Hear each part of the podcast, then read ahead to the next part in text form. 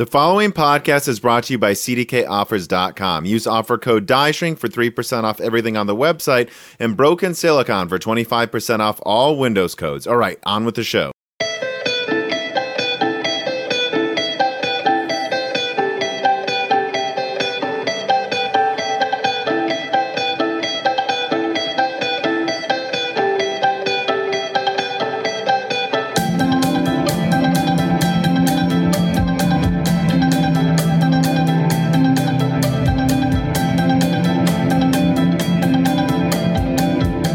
Welcome to Broken Silicon, a gaming hardware podcast. I am your host, Tom, and I really need to let my guest introduce himself on this one. All right, guys, how's it going? it's uh, Adored. Yeah, Jim, obviously, from Adored TV and now Freethinker. And uh, I was invited onto the show. And, well, to be honest with you, Tom's been asking me quite a bit uh, to come I only on and- asked you twice before now. And that was, let's be clear. I- Just twice. Are you sure about that? I, I asked in like 2019 and you said no, and I feel like I respected your distance. Come on. Yeah, you did. You did.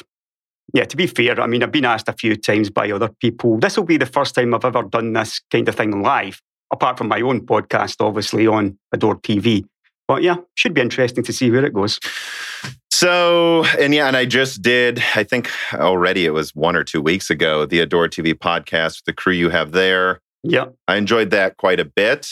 You have a new channel now, uh, Free Thinker, which I believe you're here to plug. You already mentioned it. I think we'll get into that conversation a little more in depth later. But Yep. first, I just want to ask you. I mean, I mean, I can tell from your accent, you know, that you're probably from Scotland. But like, Probably from Scotland. yeah, but Mhm. uh, how uh, going as you know? I know you like some level of anonymity. Go into it as depth as you want, or you know, whatever.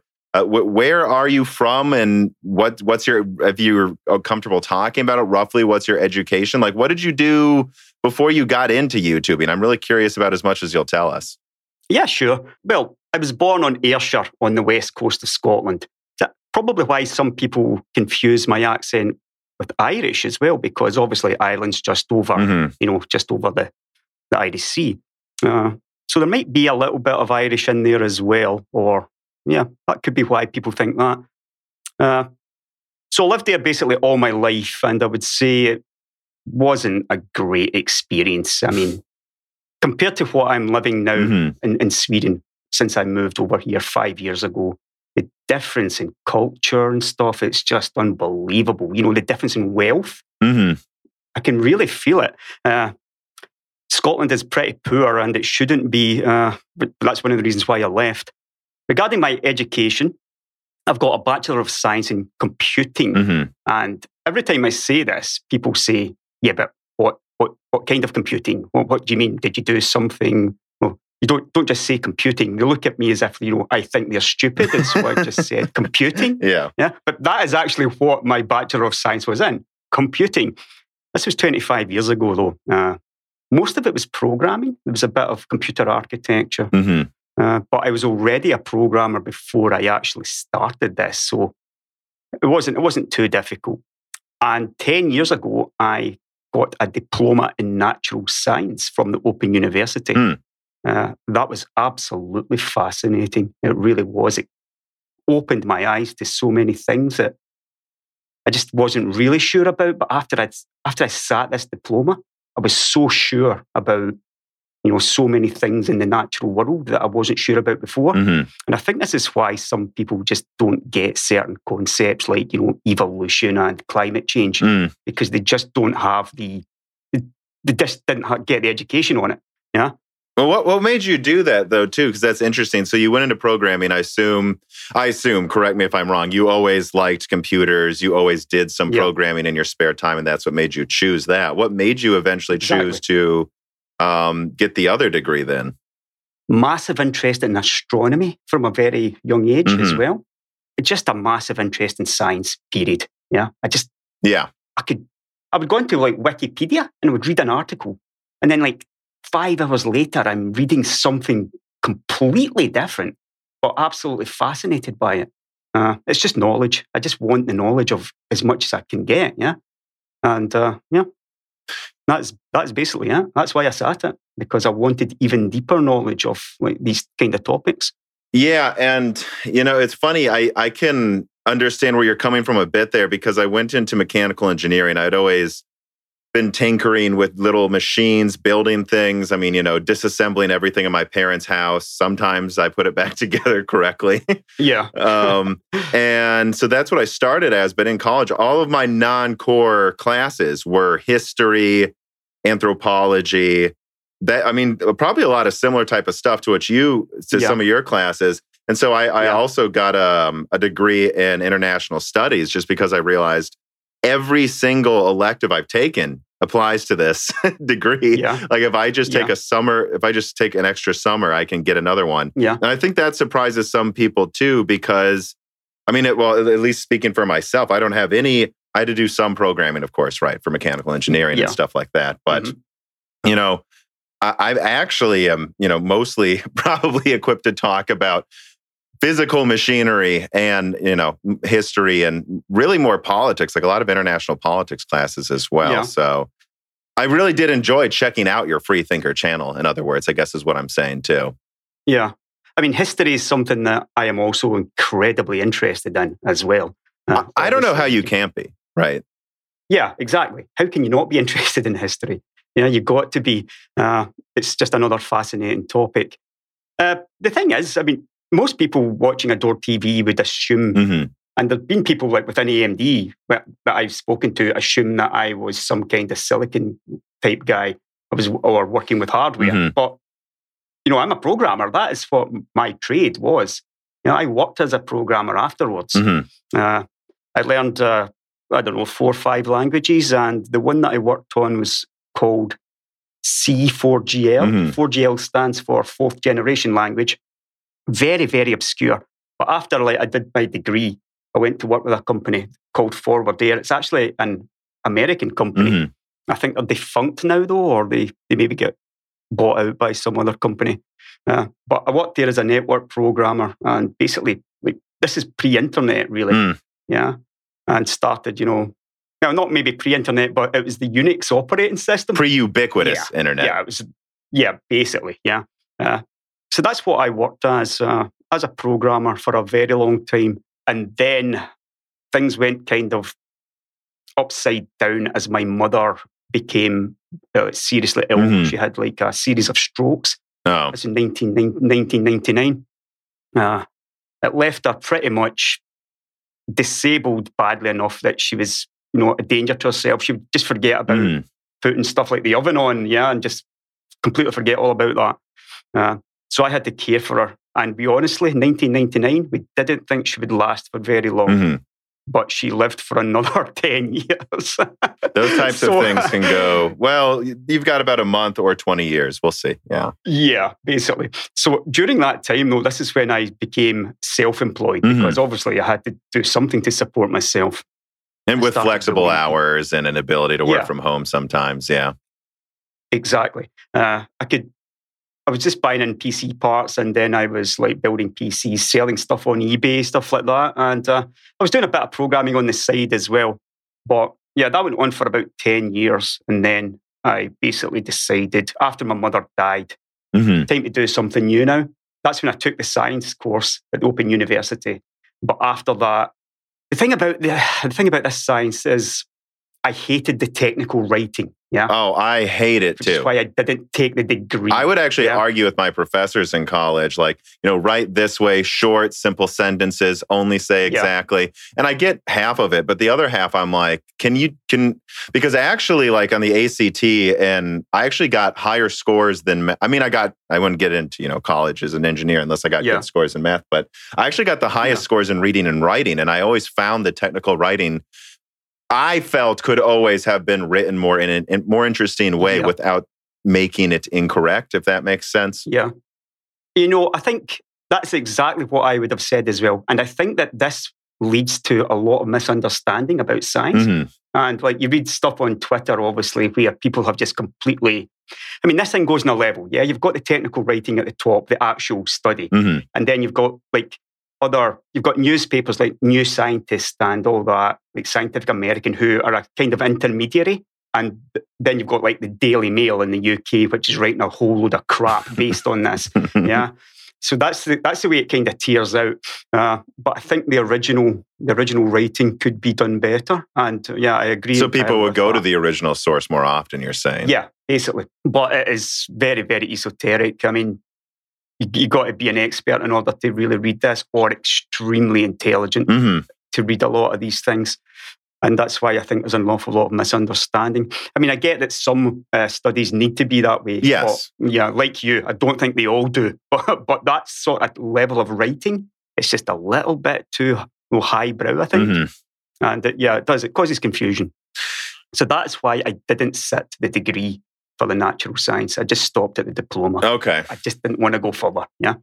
So, then, so then what made you get into YouTubing? I, I because it's interesting the way we we're talking right now. There's a bunch of other subjects I could imagine you'd do a YouTube channel about, like what we're seeing with Freethinker. But yeah. what I, I, I'm starting to suspect the types of things that would have made you do this. What made you decide to start making a channel that effectively covers AMD, Intel, NVIDIA for the most part. Just was something that made you mad where you're like, someone has to say something or? Yeah, actually, I spent an awful lot of time on forums at one point, like AnandTech's forums and stuff, yeah. And there's a massive amount of shilling going on and you know, the fanboys are just insane. And look, I mean, I it's not difficult to pick a side when you're in that kind of environment. Yeah. Mm-hmm. Uh, what ha- something stood out for me though was at the time where AMD launched the 5850 or 5870, and they, yes. they had finally taken the lead, yeah, because NVIDIA were laboring with Fermi. Without a doubt, taking yeah? the lead. And the lead in yeah. everything a smaller die, exactly. higher performance, hilariously better efficiency. Exactly. Uh, and I was having this discussion with some guy on, I'm not even sure what forum it was now, mm-hmm. but his whole argument was NVIDIA always win. They're always they're always the fastest, right? And I'm like, but but AMD are the fastest right know, now. Yeah. And I started showing him, I, I, like I started showing him links to like the actual charts.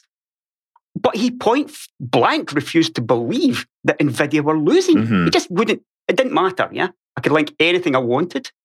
And I started to think, I mean, is this just this guy, or are there other people who just refused like the actual facts in front of them. I think most people actually don't. But then again, the people that I talk to in person that don't deny it, I think you talk to them in person, they're much more willing to listen to you. I think online, yeah. I, I, don't know. I, I think there's a lot of them, but I I'm always I like you're saying, I'm always wondering how many of them really are like that and how many of them are just a vocal minority exactly. I mean, I feel like that on Twitter today as well. Some of the lunacy that I am reading on Twitter yeah. since I started doing free, th- it is unbelievable. Yeah, mm-hmm. I just, I mean, is it just a very, very vocal minority, or is this like, is this the average human being? Uh, I don't think it is the average human being, right? I think, right. you know, and I, I could be wrong, but I think I remember reading or, or something like a year or two ago, like the percentage of accounts on Twitter versus other versus numbers of people. And it's like most people are not on Twitter every day, actually. There's just yeah. a certain class, a lot of upper, frankly, let's be honest, a lot of upper middle class people in the West yeah. are on Twitter. And even that, most of the people that have a Twitter account aren't using it a lot. But the people that are, a lot of them tend to I mean, just do a bunch of nonsense. And I don't, I just think that type, and there's a part of me that wonders how much of it is Twitter's fault and how much of it is just a natural conclusion where a platform like that's going to attract that type of person. Because I think a lot of people yeah. argue Twitter's making people act this way. Is it? Yeah. Or is it just attracting these people and that's who's talking on yeah. it? Yeah. I mean, that is an interesting question. It is one that I've thought about as well. You know, is it is it the platform? Is mm-hmm. it you know was it because you had so so few words to start with? I mean, they did increase the word limit as well. But yeah, I mean, some of the stuff I see on that, it does make me dismay just a little bit. Yeah. I mean, like stuff like anti vaxxers and all that. I just, oh my God, please. Some of the stuff I see every day, it's just, yeah. you would lose your, I mean, you lose your faith in humanity reading some of this stuff. Yeah. I mean, yeah, I've, I've had to deal with a bunch of Twitter nonsense just from the tech side of it in the past couple weeks. Just the amount of yeah. mudslinging right? Yeah. And attacks, just outright ri- lies about me. Just like th- when there's Mm-hmm. clearly some ulterior motive for the reason they're attacking me.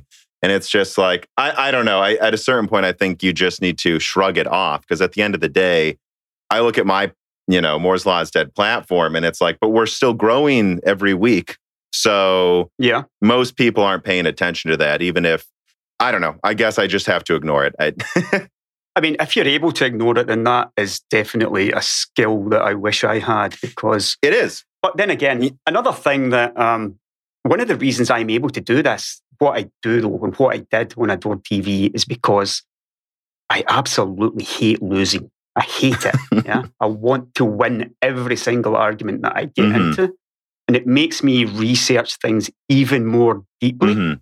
Uh, I don't lose an awful lot, but I do. I do lose every so often. Of course. I, No one's perfect. Hate it. Yeah, yeah. I, I, I really do. I hate it, and you know, I say to myself, "You're not going to make that mistake the next time again." People often say to me, like I've got guys on Patreon and guys on like Yeah. uh, leaving comments to me who say, "Jim, just just try to ignore them. Yeah, try to. Ignore Yeah, I them." know.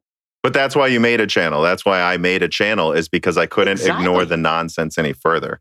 That's why I made the channel. And so it Yeah. and when you say it's a skill, not just dealing with the Twitter crazy people, like everything Yeah. else, it really is it truly though, it is truly a skill that you need to get better at. I mean, and not just Yeah. you, me, anyone who does this at understanding when to take criticism, when to fight and when to just ignore it, right? Yeah.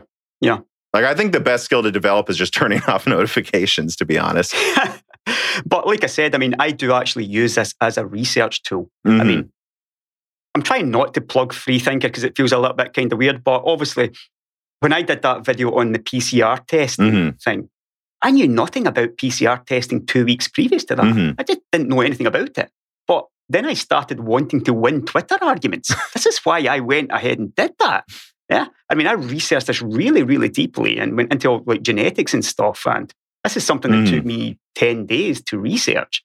I wouldn't say I'm an expert on No. PCR testing now, but I made a video which people can watch and they should be able to grasp this Mhm. now, like really quite, you know, as simply as I could possibly make it. Mhm. Um, and in a way, yeah, it came down because I wanted, I wanted to win the argument. But I mean, if, if, if winning an argument means that you get smarter, you get more knowledge, Mhm. then that's worth it as well. Yeah. So that's really, mean, these are all the reasons for why I'm doing what I'm doing. Mhm. Yeah. YouTube's making me smarter. Yeah. It is actually making me smarter. It's probably making me more stupid as well, reading some of the comments. But, you know, I feel like it's definitely been worth it to me. Uh, I didn't imagine that I would have ever, ever ended up being a YouTuber. I was gonna say, I mean, I've got a note here. Like, does it feel weird when people because like that's what you would call yourself, right? If someone asks you at a bar or something, what do you do? I mean, like I remember in late 2019, I started to just go, Well, I guess I'm a YouTuber. like, and it feels so weird to say. Also, usually if so, usually if you say you're a YouTuber, they look at you where they're deciding if you're homeless or not. I found Yeah, that too. I, I was just going to say the first thing that they say is, yeah. how do you make money on that? How Mhm. do you make money doing YouTube? Yeah. I think there's a part of them that are interested though, because a lot of people would love to make money on YouTube. Let's be honest. I think a lot of people I mean- think they would, you know. Yeah, yeah, yeah. Maybe that's a more accurate description of it. Uh, Well, and and and, and, and does it ever? Did you ever have someone say, like, maybe you tell someone, "Oh, I'm doing it full time now," and then someone will say, "Oh, congratulations," as if you won the lottery? Because I've gotten that too, and I'm like, well, I mean, actually, I put out, you know. Two hour podcasts every week, exclusive podcasts every week, and a video every week. I don't think I stumbled into, you know, like just, I'm just being honest, you know. It's like, Yeah. it's like no one ever knows how to uh, approach it because they'll say to you, they either, because when you say you're a YouTuber, they think, well, either he's rich or he's homeless when it's neither. And they think Yeah. if you did well, it was all luck, which I mean, yeah, I mean, like no matter what, I, I certainly don't agree with every everything you've said and every video you've done. I mean, why, I'd be Yeah. frankly, it'd be weird if I agreed with anyone on everything. But yeah, you know, it's not. I, I would like to say that even though I disagree with you on a decent amount of things, that I think you became successful because you did a good job. It wasn't luck, you know. yeah, I would hope that I was doing something that people were interested in. Mhm. Um, I mean, it's a pretty niche subject, yeah. Uh, let's be honest, we are we are we are pretty niche, Mhm. yeah. We're not guys like uh, Linus or Jay, who's you know millions of subscribers. We're never going to be like that. Mhm. Um, but just the fact that I was able to learn stuff Mhm. as I was doing it, you know, I had the skills already. Yeah, which is why I got into Mhm. YouTube in the first place. Like, if you know how, if you know a lot about computers, you know how to record gameplay. Mhm. I mean, remember, I started off as a Let's Play. I noticed that. Wasn't it Yeah. Dangerous Elite or something? Elite Dangerous, yeah. Elite Dangerous. Sorry, I don't play it. And you know, the, the- funny thing was, this is what I learned very quickly because of that video that people want two things out of YouTube Mhm. either to be entertained Yeah. or to be educated. I was educating people with that Mhm. those like Elite Dangerous videos because I was showing them it was tutorials. Yeah. This is how to do this. It's a very difficult game to get into, but I showed people how to get into it. Uh, and you know, that video hit like 150,000 views. And I'm thinking to myself, holy crap, I've made it here. Yeah. Yeah. But then things started to die down a bit. I Mhm. was stuck at 5,000 subscribers for about half a year. Mhm. And that's when I decided I always knew I had all this tech stuff behind me. Mhm. Yeah. Like all the history and stuff. I don't know if it's because of memory or because of all the discussions that we'd had on all those forums or what. But I knew I had, like, I did that GameWorks video, Mm. the NVIDIA GameWorks one, and overnight gained something like 35,000 subscribers Mhm. in one day. Yeah. And obviously the Intel one, you know, the Intel anti competitive Yeah. that was another one which gained me about 30,000 subscribers almost overnight. Uh, but that's how it went for me. One or two huge videos, and the rest, I tended to hold on to people like like uh, my subscribers. Mhm. They didn't really, I never got above 100,000. Mhm. I topped out at 98K. Yeah, Uh, I've actually seen a decent amount of people in other sections of YouTube as well say we're almost to 100 and they just stay at 98 for some reason. I don't know if it's a mental Yeah. barrier to people subscribing or what it is. yeah. I mean, I wasn't that bothered about it, Mhm. uh, to be honest with you. It would have been nice to hit the 100K, but the fact is, with a 98,000 subscribers and I'm still getting like 60,000 views per, Mhm. per video, is that's what really makes it important. But the reality of this YouTube business for me was, I mean, I started this and I had no concept of Patreon. I didn't, I didn't even know it existed when I Mhm. started out. I'm not even sure when Patreon did uh, come into existence. I mean, I think it was, it started getting decently big about when you were doing it, I think. Yeah. It was some some viewer told me you should try and set up a Patreon Mhm. page and see how that goes. And uh, you know, without it, I would simply not have been able to do it for as long as what I did. Mhm. Because you know yourself, YouTube is better for people who are creating content every day and getting Yeah. lots and lots of hits every day. A hundred thousand views on a video. I mean, that's like two hundred bucks maximum. Yeah, if you're doing that, You know, I will week- say it depends on the month because sometimes it's like 50 bucks and sometimes it can be like a Yeah. thousand. And I'm like, why'd I make so much off of this video? yeah, It's not, let's say it's not a reliable income unless you're yeah. absolutely massive.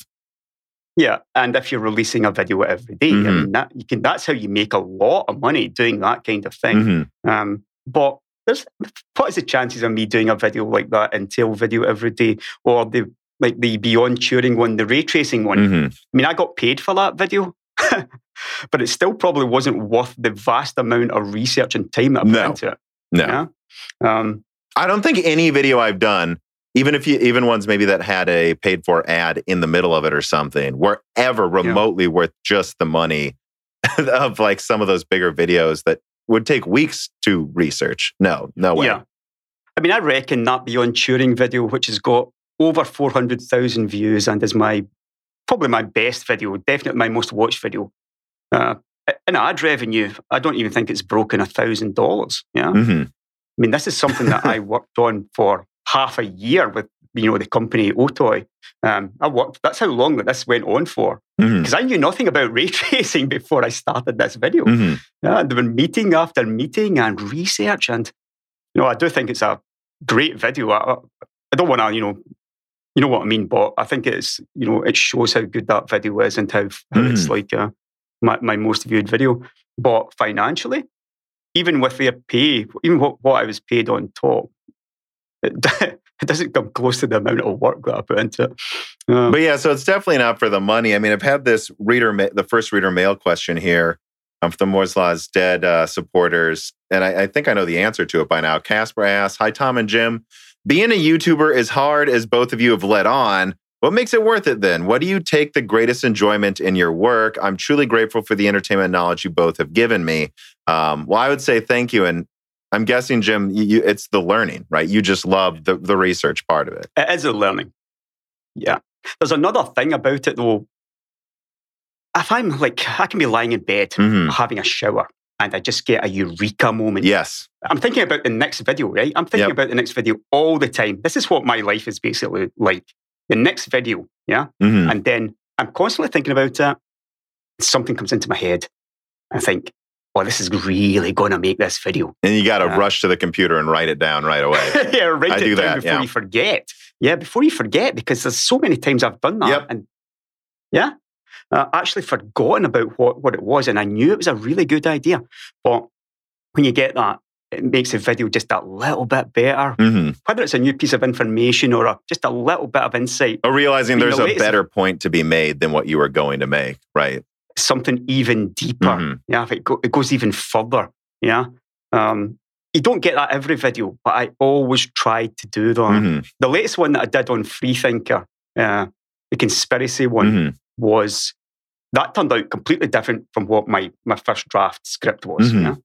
Well, uh, you've seen it. Well, it's, I mean, it's a conspiracy theory video with a twist. Yeah, yeah. I think that I think um, a skill you learn if you are involved in making any piece of content from start to finish I, I, think I was talking to, oh, Dawid does tech stuff a few months ago about this. And yeah. there's this yeah. quote we brought up um, from Jason Bateman, who's a director, writer, actor. And he says, there's the movie you write, the movie you shoot, and the movie you edit. You can't yeah. make the movie you edit the one you initially thought of. Because I think whatever you write, write it the best you can. Whatever you shoot, shoot it the best you can. But then the final edit I think half the time you find while editing, oh, this is really about something else, much deeper. Yeah. And then you just tweak and maybe even throw out, you know, a lot of the work you did because you realize the video is much better if it's about something else.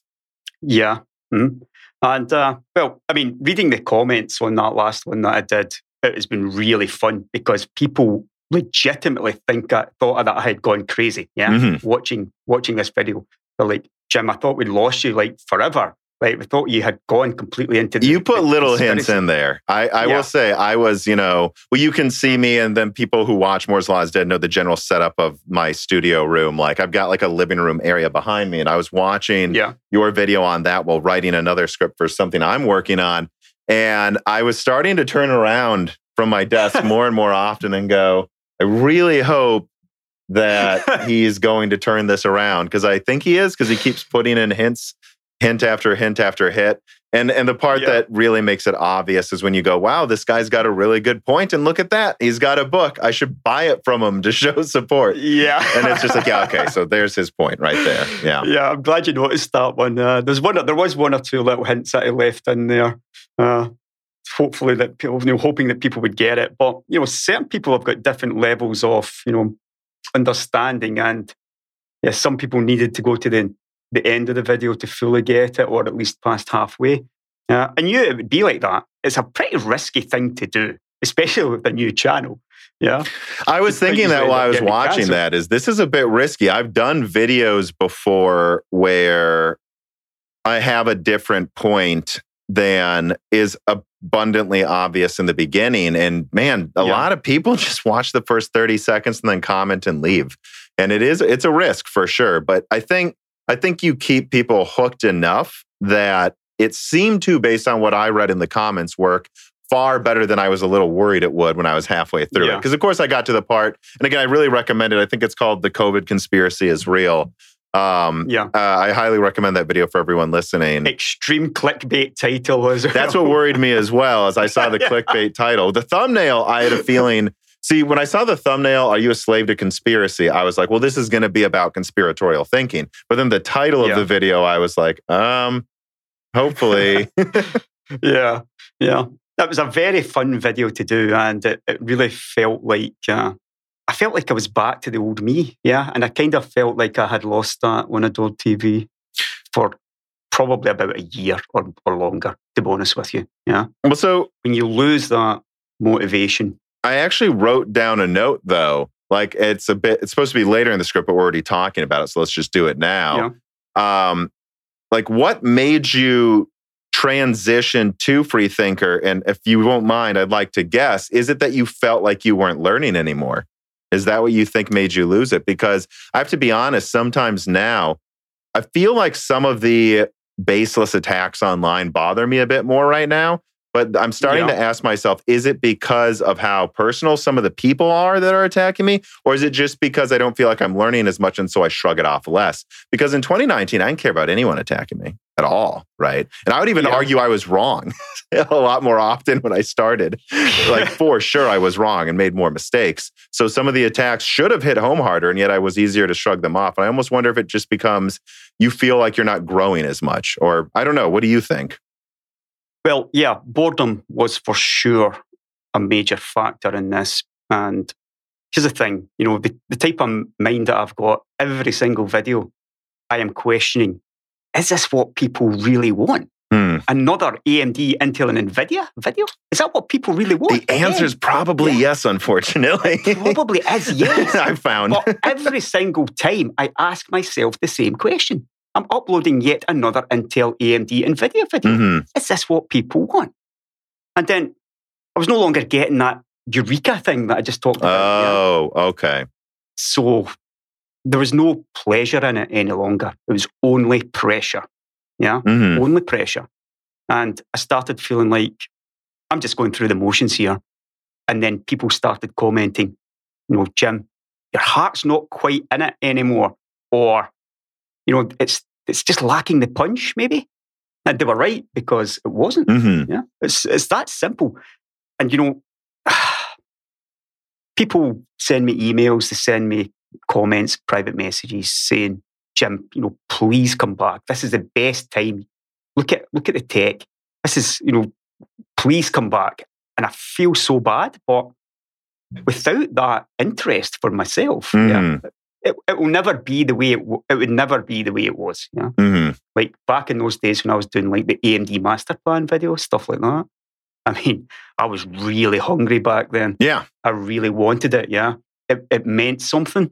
Uh, but over time, for a bunch of reasons, m- I mean, AMD included, uh, it just kind of, it just wasn't the same, just slowly, slowly, slowly eroded away.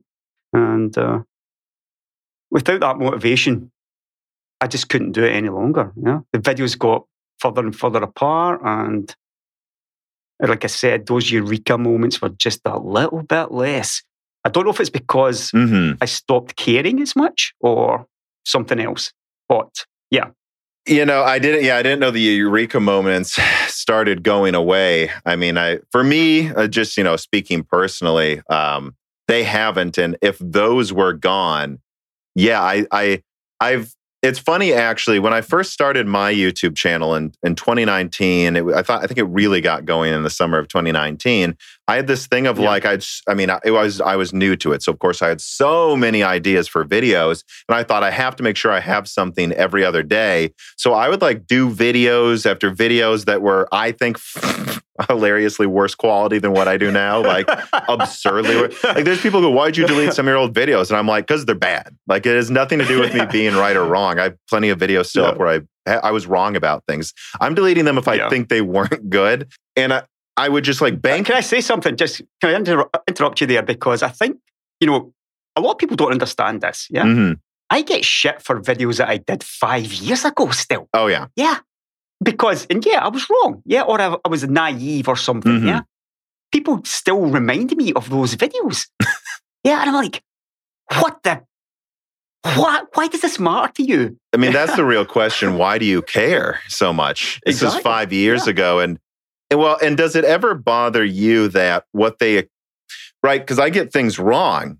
And I've found, especially around the console launch, there are definitely things you could be critical of me for saying that I got wrong, Yeah, but they often can't even get that right. So they'll say you were wrong about this part of this launch. And I'm like, I was definitely off on the few things, but then the thing they actually bring up isn't something I said. like, and you're like, so yeah. I, it's like, I'm not saying I didn't get some things wrong about like, I don't, I don't know things about the PS5's design, but like what you're telling me, I said I didn't actually say that though, so I'm not going to admit I said something I didn't say. I was wrong about this, yeah. not that, and then you just go, yeah, but so they don't. I mean, Jim, I think honestly, most of the time they they're just trying to attack you. It's it's like that's Possibly. why they're bringing it up, Possibly. you know. And they have some yeah, weird I mean, text document where they've saved these clips.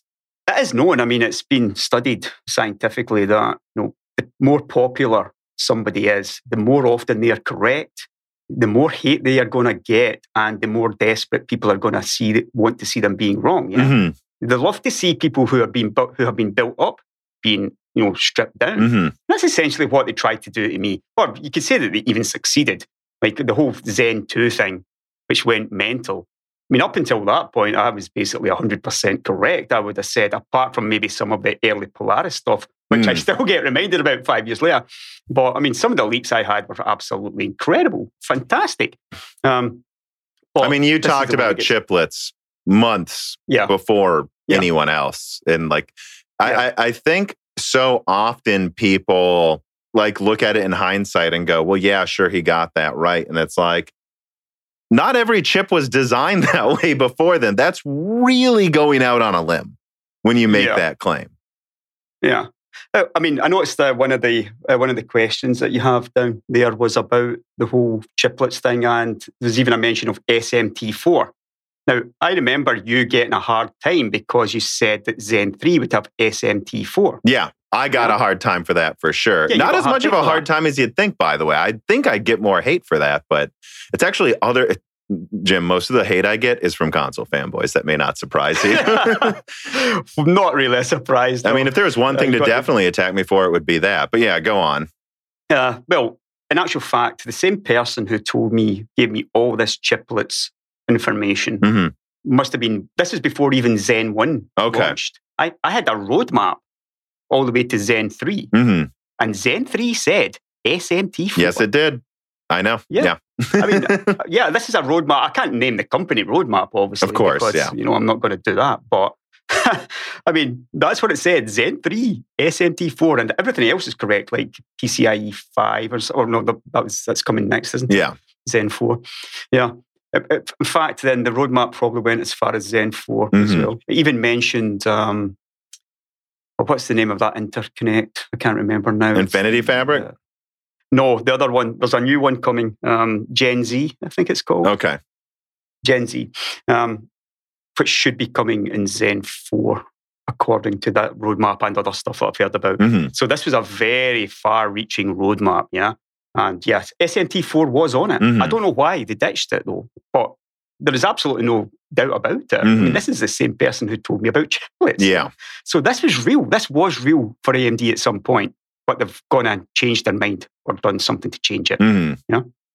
Yeah. People don't really understand that. Yeah. They just think that you're making this shit up. But you're not. Yeah. No, I, I've, I've never get. made anything up. And uh, I mean, and a lot of the stuff, for example, in my Ampere leaks, which I'd say half of it, I mean, it depends who you ask. And it depends on the leak yeah. video, right? Some of the videos were like almost 100% correct, but like some of the yeah. early stuff didn't pan out. Like I, you know, saw benchmarks where Ampere was like four times better at ray tracing than Turing. And to be fair, I think there's a couple of games where it's above most games, but it, yeah. the average wasn't that at all you know and i know there was other things they were testing as well in the design that just didn't make it into the final design that other people yeah. mistakenly doubled down on as well but most of the time people aren't I, I, I think you'd be an absolute lunatic to be making this stuff up all the time, especially if you look at the yeah. track record, right?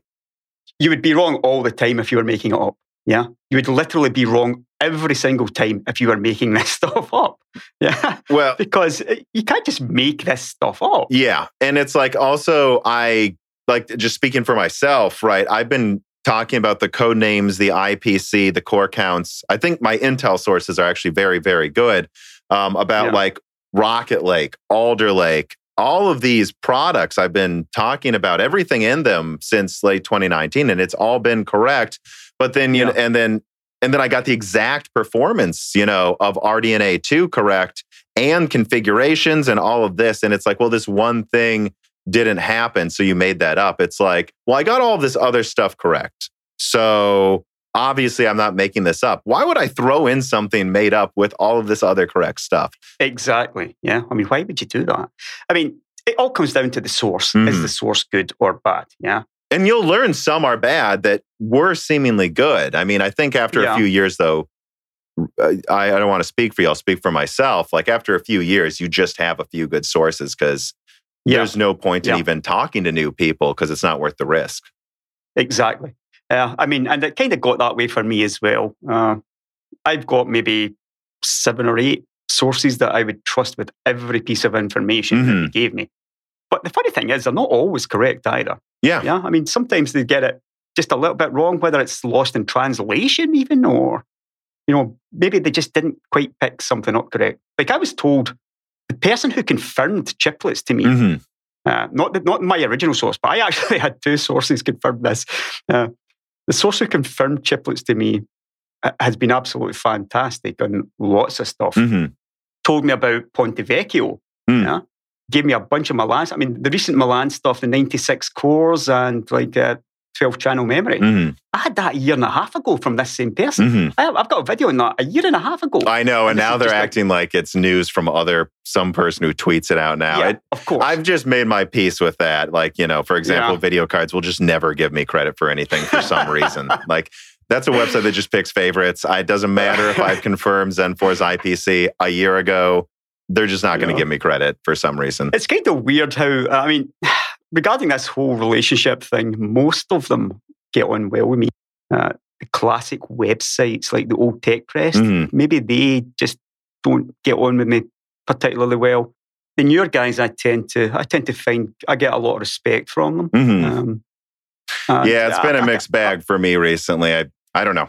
You know, it's Do you think it's because I mean, if we if we're getting information, yeah, we're very very protective of that information, but we do try. To, I mean, Mhm. we're always private messaging people, yeah, back and forward, trying to get a little bit of confirmation. I mean, viewers don't understand. I don't do that yeah. anymore. I stopped doing that late last year Yeah. because the problem is like I will talk to someone about a subject and then Yeah. we'll, we won't talk for months and then I will keep digging and then maybe look my assumption is I broke some story that some other person I talked to a few months ago wish they would have broke and then they just attack me and say I stole things even if it doesn't even if it's not true. Well, let me tell you something. Um, I'm obviously not going to na- name names, yeah. Sure. But I am in contact with lots and lots of guys in the tech world. Mhm.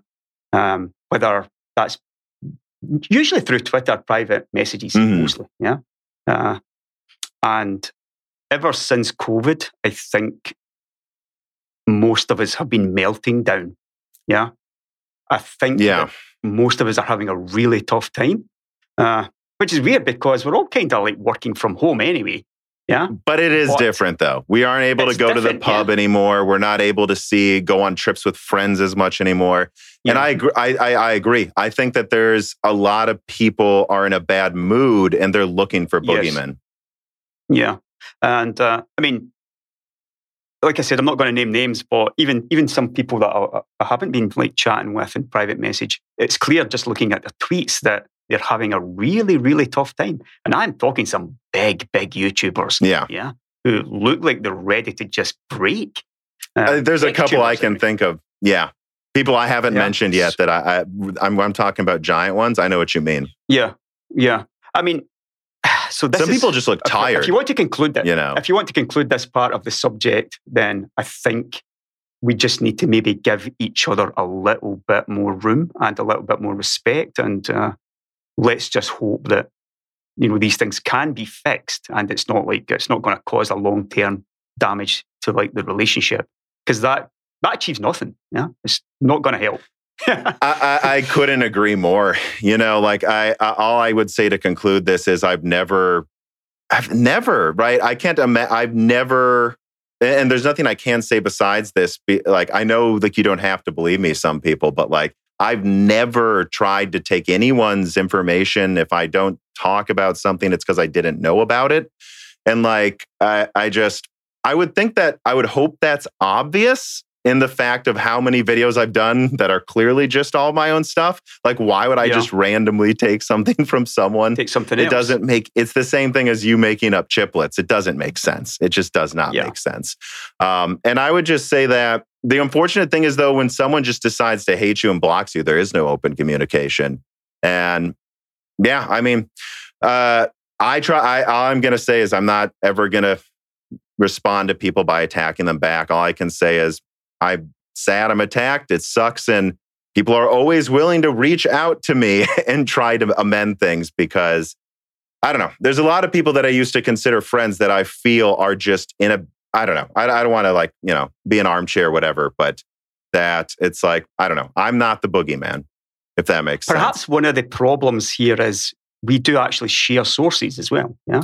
I mean, Yes. I know you, you've got one of my sources. Um, I, I know I, I know of at least one that I do. Yeah. Yeah. And I'm not gonna no Yeah. more details besides that, of No. course.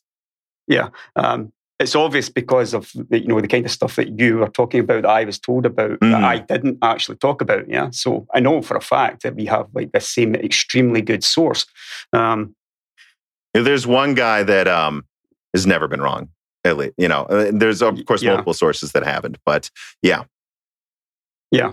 so I mean, there's another potential issue right there. If if we are sharing sources, then you know there's always going to be a chance that Someone You know, else got the same info when they didn't know you did, and you know. yeah, yeah, basically, yeah. So there, that is that is a, a potential issue, of course.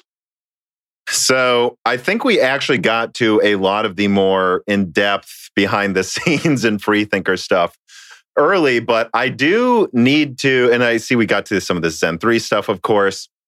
I do want to back up though and talk about the current landscape of NVIDIA, Intel, AMD. I think you touched on it by bringing what I'm about to ask by bringing up the 5870. Like, uh, before we talk about the current landscape, I think it's worth talking for like five minutes. How did you see Intel, AMD, NVIDIA around, I don't know, honestly, before even Bulldozer? I, I don't think we need to go super far back, but I think around 2009, 2010, like, what was your perception of these companies' places in the market so we can compare it to now? I would have said back then, NVIDIA had no real future in Hmm. the PC. Yeah. And I would have said either that or AMD would have gone bankrupt. Yeah. And 10 years later, both companies are prospering. Yeah. Yeah. I mean, NVIDIA definitely prospering that bit more. Yeah. At least in terms of, you know, revenue and market Revenue, cap. Yeah, yeah. Which is, I guess, is is what what you would, yeah, okay, to be fair, literally Yeah. what you would do to market that. Good point. Yeah. Uh, and essentially, how much of this has been because Intel have, I mean, they seemingly capitulated, yet somehow still make more money every year? Mhm. How, how is that possible? Yeah. I mean, Well, demand's part of it, right? For Intel.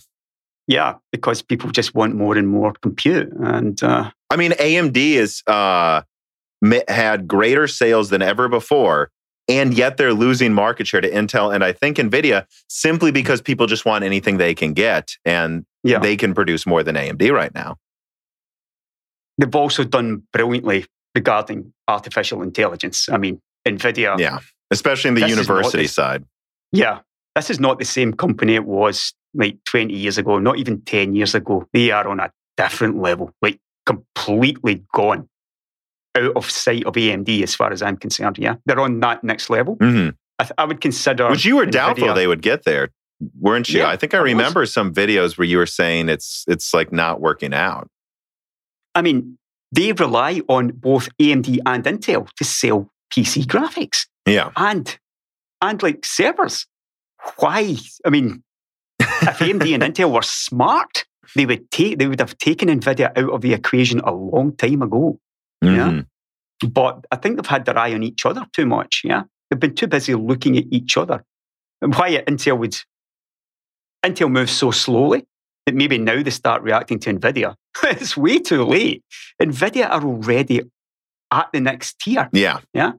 I mean, they can't be stopped now, as far as I'm concerned, unless maybe a company like Apple and Google starts looking at them and thinking. I've mentioned that to people that you that there's some people. You know, it's cool to hate Apple, but uh, for some reason, uh, I don't really understand it being cool to hate any company. But uh, yeah. When I think of Apple and them designing their own chips, I'm like, guys, this is good. This brings competition yeah. to the market. Even if it, you can't put it in your gaming PC, indirectly, they are now competing with Intel and AMD. Yeah. Which is might as well be directly. It's just in one market. And that that is good. That is very good that Apple is there making chips that give Intel trouble. Like more competition is, and yeah. graphics. Let's be honest, they're making yeah. graphics that are at least competing yeah. in parts of the market. Like we need Apple and hopefully Samsung and others to really kick it up because these companies. I mean, it's funny. I had um, like a semiconductor like hedge fund manager like they specialized in, for in hedge fund investing in the semiconductor space and he was saying that someone told him in the semiconductor industry that Intel is as if aliens gave them godlike CPU technology and then they were just living off of that and screwing up everything else they tried. Like, yeah. like because you would think that the fact that Intel has I mean, they have the server market entirely. They still arguably do. And yet they, yep. they keep failing to get into GPUs. They waste money on buying McAfee, like instead of putting that into getting 10 nanometer on track quicker. Like there's so, like, it is.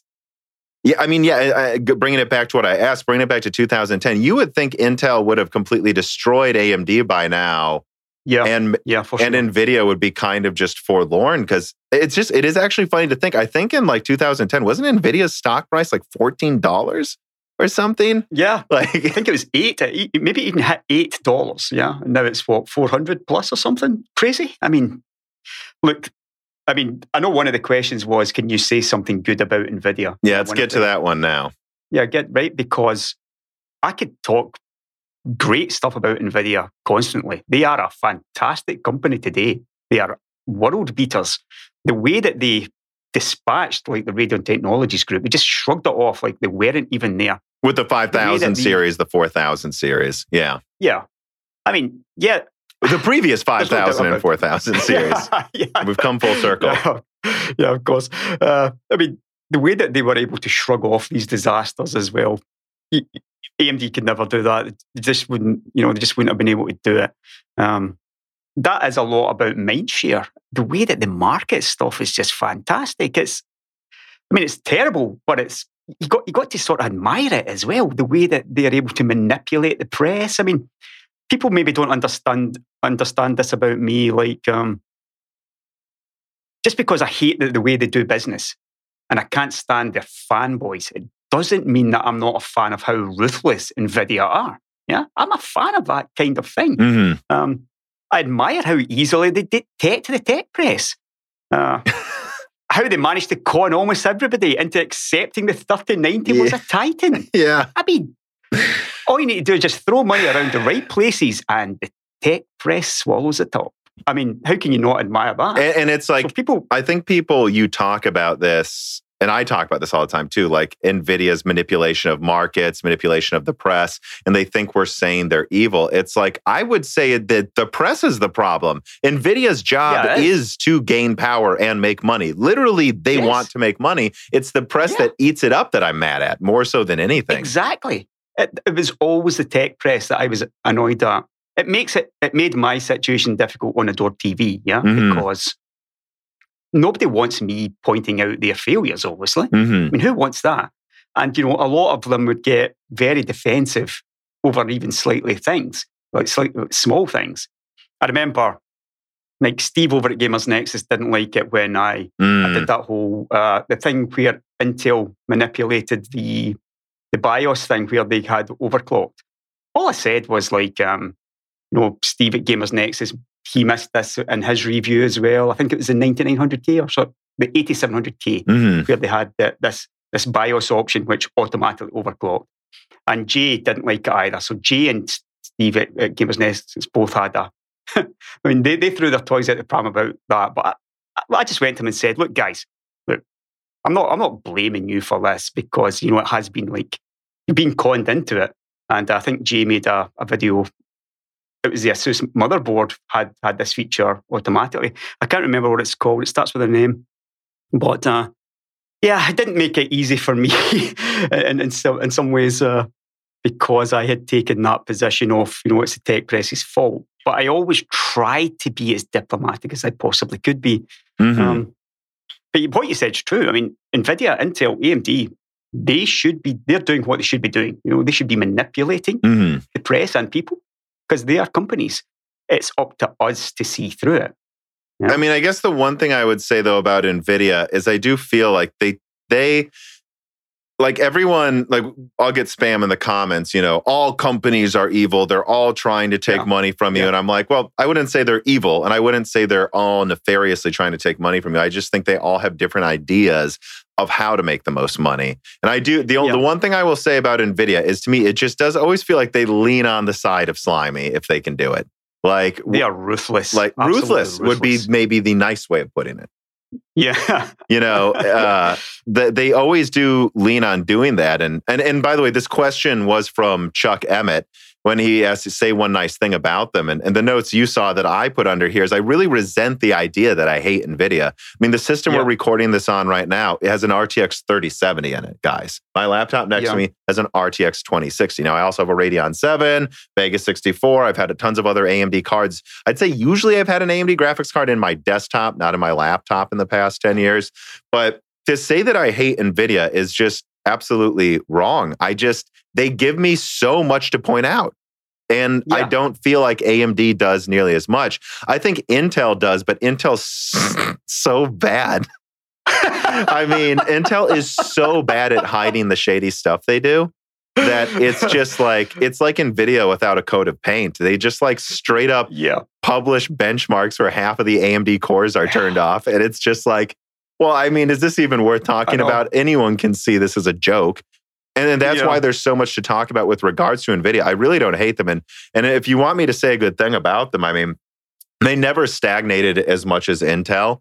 Um, they always took the, I always feel like they're trying to innovate. Sometimes I think they try to innovate in ways that are less consumer friendly.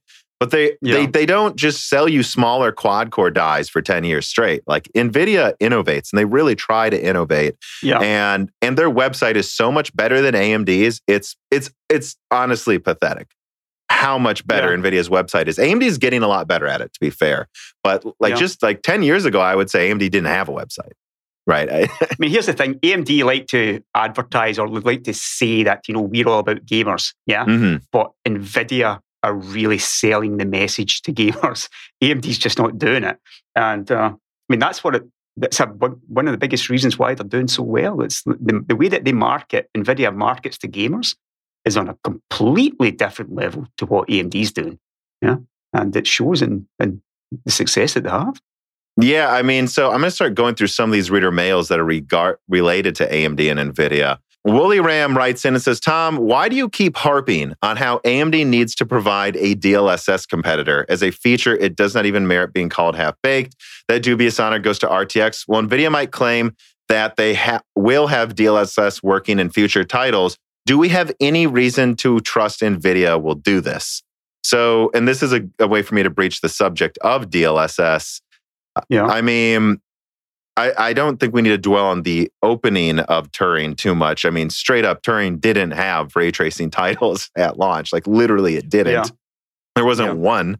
And also, they didn't have DLSS was a complete joke. But do you think yeah. that's changed by now? Do you think DLSS? Oh, yeah. Yeah. Both the ray tracing situation and DLSS, for sure, I would say, have changed. Um, the way that NVIDIA, and you know, remember that leak that I got that actually leaked RTX? And yeah. when I first saw this, I thought, ah, this can't be real. There's no way NVIDIA's going to throw out GTX and then RTX. You know, I had that leak for one month before I finally decided, holy crap, this is legit. Yeah. Yeah. So, and then I made the video on it, like the 2080 RTX thing, how it's all going to be about ray tracing. Wasn't it this the, the lineup head. where they were initially deciding if they wanted to make the 2070 seven gigabytes? Yeah, something like that. That's what people re- reminded me of, like the seven or the five gigabyte mm-hmm. RAM. that's why my leak was wrong. Oh, of yeah, course. wasn't the fact. I mean, the fact that I got like the fact that it was the 2000 series and not like the 1080 Ti or sorry, the 1180, and the fact that you know they were going to rebrand it all RTX, the fact Mm. that they, they were actually splitting between RTX and GTX as well. I mean, this is all part of this original leak I had. But just the fact that Nvidia did that, it really shows just how powerful they are. hmm That they can just go ahead and rebrand RTX. Yeah. hmm And that made me uh, people after after Turing, people said this is just going to be this is just like a one generation thing. It's all about making money. Oh, No, no, oh no, no, no. They are in this for good now. they are in this. You know, this is this is this is physics. Yeah, this is this is how they now stay ahead, and that's exactly what Nvidia would do. You know, obviously, I'm more of a fan of AMD than I am a Mhm. fan of Nvidia, and I would like to see AMD coming back and like graphics. I, I do not enjoy like hating on them. I just don't, and it's really really tough for them. But with with Nvidia doing stuff like this, it's kind of demoralizing. You know, uh, back like we talked about the 5870 when AMD was in the lead, Mhm. and you know, RDNA two comes along, and you're thinking, can they even compete with Nvidia on this backward eight nanometer Samsung node? Mhm. I mean, all right, the power the power's like ludicrous, but it's clear that desktop people don't care about that. Um, performance wise, if RDNA two is close to Ampere, then they should have like smacked Ampere around, like because of the seven nanometers. And it's not it's not that it's even that bad an architecture, RDNA RDNA two. It's actually pretty decent. I think it's an excellent architecture based on the ones I've Yeah. tested. But somehow Nvidia is still ahead and like they're miles ahead in ray tracing still as well. hmm Yeah. It depends on the game. There's actually some games does, where AMD's ahead, but there's Yeah. others like where I, I, I don't know. I'm going to be honest. I have to jump in and say I'm actually I, when I tested the 6800 XT, I tested a 2060. I am now testing a 3070. I expected to be won over a little more about ray tracing. Now that I have several cards Yeah. where I can try it out, my honest opinion is ray tracing is. A, kind of m- an awful gimmick, actually. Still, is my opinion It is still gimmicky. Yeah, like it it's it is still there's a bit of no gimmick. game I would turn it on on PC. Like if anything, Yeah. the best use of ray tracing is a Spider-Man game on the PS5, and that's all Yeah. we can say. Everything else, like like there's an there like in Battlefield Five, like. I showed how you could see like blocks of water changing light colors as you Yeah. walked around. Like in, Yeah. in half of the games, I, I honestly think, I honestly think ray tracing makes most games it's in look worse because the reflection is a lower resolution and it just everything just starts looking blurry and like denoised Yeah. and weird looking. I mean, I think this is where DLSS uh, 2.0 will come in as well. Uh, it should help. Uh, if, if Sure. you can like render at a lower resolution and then you know ray trace on top of that. Um, everybody thinks Turing was terrible, yeah, but I, I was actually a fan of the architecture, yeah, because there's got to be a start at some point. Somebody needs to you know go and innovate, and Nvidia went ahead and did that. And all right, maybe Ampere didn't quite hit the heights that we hoped for ray tracing wise, but it's another major step ahead. They're pushing, you know, they're innovating, they're pushing the industry forward in their own direction, of course, because that's what NVIDIA does. But I just find it I can't hate on that, yeah. Even though Ampere was like massively overpriced and very, very mediocre upgrade regarding like uh, rasterization, Well, they changed the industry again. They did it again, yeah. I think there's a few things I'd want to say. First of all, I the there's only thing that makes Turing kind of bad is what they sold it for. Like if they they could have you know, if they would have made TU 106, which would typically be the 60 set, if they made the, if they called the 2070 the 2060 and sold it Yeah. for 350, if they sold the 2080 as the 2070 and they sold it for 500, you know, if they made the 2080 Ti actually have the full 12 gigabytes, thank you, please, you know, Yeah. like, and put it for like 750, even, even 800, I don't think there's any argument that Turing was a decent increase. And it, I mean, it was more efficient than Pascal. They did it again, even if it's not as big Yeah. of an increase as, of course, you know, Maxwell was over uh, Kepler. But, and I think you could go as far as to say that, and this has been pointed out, that and I pointed this out in a video specifically, like, you know, the Titan RTX, which is the full die with the full 384 bit bus on Turing, that was, I think, 40% better than the Titan Pascal around. Yeah. Like, Yeah, I, about. I would argue, is that 5% worse than the increase Ampere brought over Turing? Well, Ampere increased power usage by like 50% for some of their yeah. cards.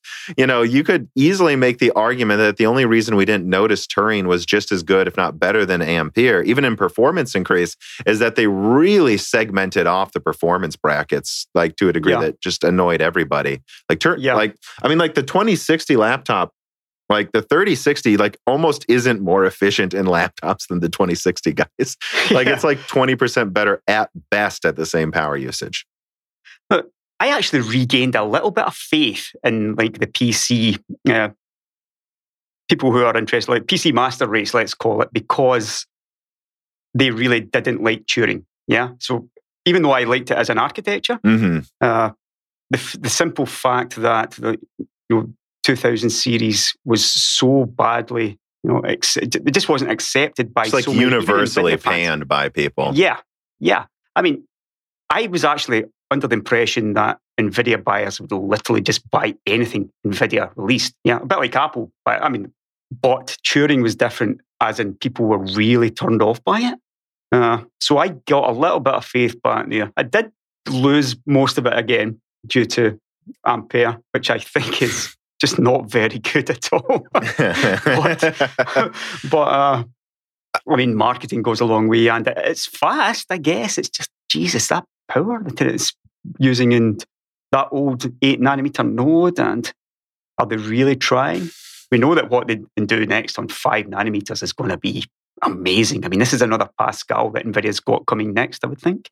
well, I would assume so. I, I would say about Ampere though, uh, and I think we need to talk about this because you've done a bunch of videos on Mindshare, and Yeah. I, I think the is the so the problem is that it's I think right now it's impossible to analyze pretty much GPU mindshare or sales just because anything that's made sells instantly. So like I don't think we can honestly argue anyone's. I mean, AMD's losing market share literally, but they're also selling more than they've ever sold. So selling more than ever. Did, I think yeah. trying to analyze the perception of things is uh, you just can't right now. But uh, I I would say that I think you saw at least when that wasn't happening, with even before the 5000 series launch from AMD, you saw them taking GPU market share. And I think that's because AMD's mind share is back. We've been talking about how mind share, you know, like you did a video talking about most people and i and i discovered this myself when i was a mod on the tom's hardware forums they don't actually want you to tell them which gpu to buy they want you to tell you which nvidia graphics card is 150 Yeah. or whatever price they're Yeah. looking for and the same for amd fanboys as well um, although yeah. there's less of them i would say I I would say that I'm not seeing that as much anymore. It's impossible to prove because anything that's made is sold. But ever since Zen, honestly, it started with Zen Plus, frankly. Yeah. But Zen 2, I'm noticing people look at AMD graphics cards way more than they used to. Like, I, I actually don't think Ampere is regarded as well as I think the sales suggest. We can't prove it. We- We may never prove it because I don't know if anything's ever going to be, you know, completely in stock in a way that we can determine who's selecting one over the other for the entire year. But I, I, mean, I don't, I don't know how often you look around on forums, but I see a lot more people looking to try to get AMD first. Like a lot more people. They just Yeah. can't because capacity's booked. they're not there. You can't actually buy the graphics cards. I mean, this whole capacity thing is. I could talk about it for like days on end, I think. Uh, obviously, with so much capacity going to the game consoles, and it must be half, almost half of AMD's capacity has to be going to game consoles. Mm-hmm. You just wonder how much money they could be making. But it's not just about them. I mean, they can make those GPUs. There's no guarantees that ASUS, your MSI, your Gigabytes are going to want to sell them. And you know, the add-in board partners are a massive part of this. Mm-hmm. Nvidia has got an iron grip on them, Yes. over at Taiwan. Yeah, really, and you see it as well in Nvidia's Chinese sales. Huge, absolutely huge. Um, so it's not just about what AMD does and what decisions they make. They're also relying on their partners being, you know, all in in this. Mm-hmm. And I think some of them have probably been burned just a little bit too often. Or, yeah, I mean, it was always going to be a slow, gradual increase in market share if they made it. Mhm. And even if they're losing it, like you said, they're still making more money because they're still selling more cards because there is so much demand for compute. I mean, they're doing all right, I think. But towards the end of like Adored TV, I started talking about how AMD weren't aggressive enough. hmm And I, th- I still firmly believe that. I mean, they're, they're not showing the kind of aggression that they could be showing. I mean, all right, you're not gonna, you don't want to throw out your partners like Sony and Microsoft regarding, you know, like the game consoles. No, and they consider revenue. they consider bailing AMD out when they almost went out of business. Like they, the, Yeah. those consoles saved AMD in the oh mid yeah, back, back originally, yeah, no doubt about mid two it. thousand But teens. now, yeah, but now it's more like a, it's a bit of a milestone. Yeah, I mean, silicon capacity is like gold dust. This is how much this is worth. Mhm. AMD has some of the la- probably the largest silicon capacity in the world after Apple. I mean, AMD, that's how big AMD have got all this silicon capacity. Well, uh, not including stuff like Samsung's memory, obviously, um, but they are. half of it goes on game consoles, which are low margin, like you know, bargain basement type of stuff. They just can't make the money that that capacity suggests that they should be able to make. Well, they have to make these bets ahead of time, though. You know, they Yeah. allocate the Yeah, wafers ahead of time, and it, it's obvious why they would do this. You know, why they would have made this decision in early 2020 to just you know let Sony buy up a ton of it. frankly, like, and it's because Yeah. they know those will sell. Like every console launch, they sell out for the first year. And GPUs, they've had better GPUs before and gotten burnt, and so it's just Yeah. a it's just a safe bet to go with the consoles. Safe bet, basically. Yeah. And it forces devs to develop for their graphics architecture too. So that's another. Yeah. check mark in the this is just the safest option. What what I really feel is obvious at this point, and I, I do think it has been up for debate in the past, and I and I'm sure it still is because whenever I talk to someone in like really in the fab side, like Daniel Nenni from SemiWiki or something, Yeah. like he has yeah, watch that one. yeah, he really points out how expensive it is to design a new die and how much Yeah. you're pulled in different directions when you're designing on two nodes. But I feel like it's obvious they should be doing something on Global Foundries still for the lower mid range. Like they they, Oh, they yeah. absolutely. Having said that, though, is something I've been thinking about recently. How much of that? Like you say, well, go to Global Foundries to fix capacity problems. I'm pretty sure Global Foundries is pretty booked up too, though, and they're making the IO dies for Zen. So I don't think it's as simple as just all of this free capacity at Global Foundries either. Yeah. But Global Foundries are actually making money for the first time ever. I Mhm. mean, they pulled out of seven nanometers because they looked at the economics of like 12 and 22 FDX and they said, you know, we need to start making money and we can make money selling these backward technologies rather than like spending more money trying to compete with TSMC, who look absolutely out of sight as far as I'm concerned. They're they're gone. I mean, they're gone Yeah. and uh, yeah, uh, which probably doesn't bode well for the industry long term unless Apple decides to start building their own fabs.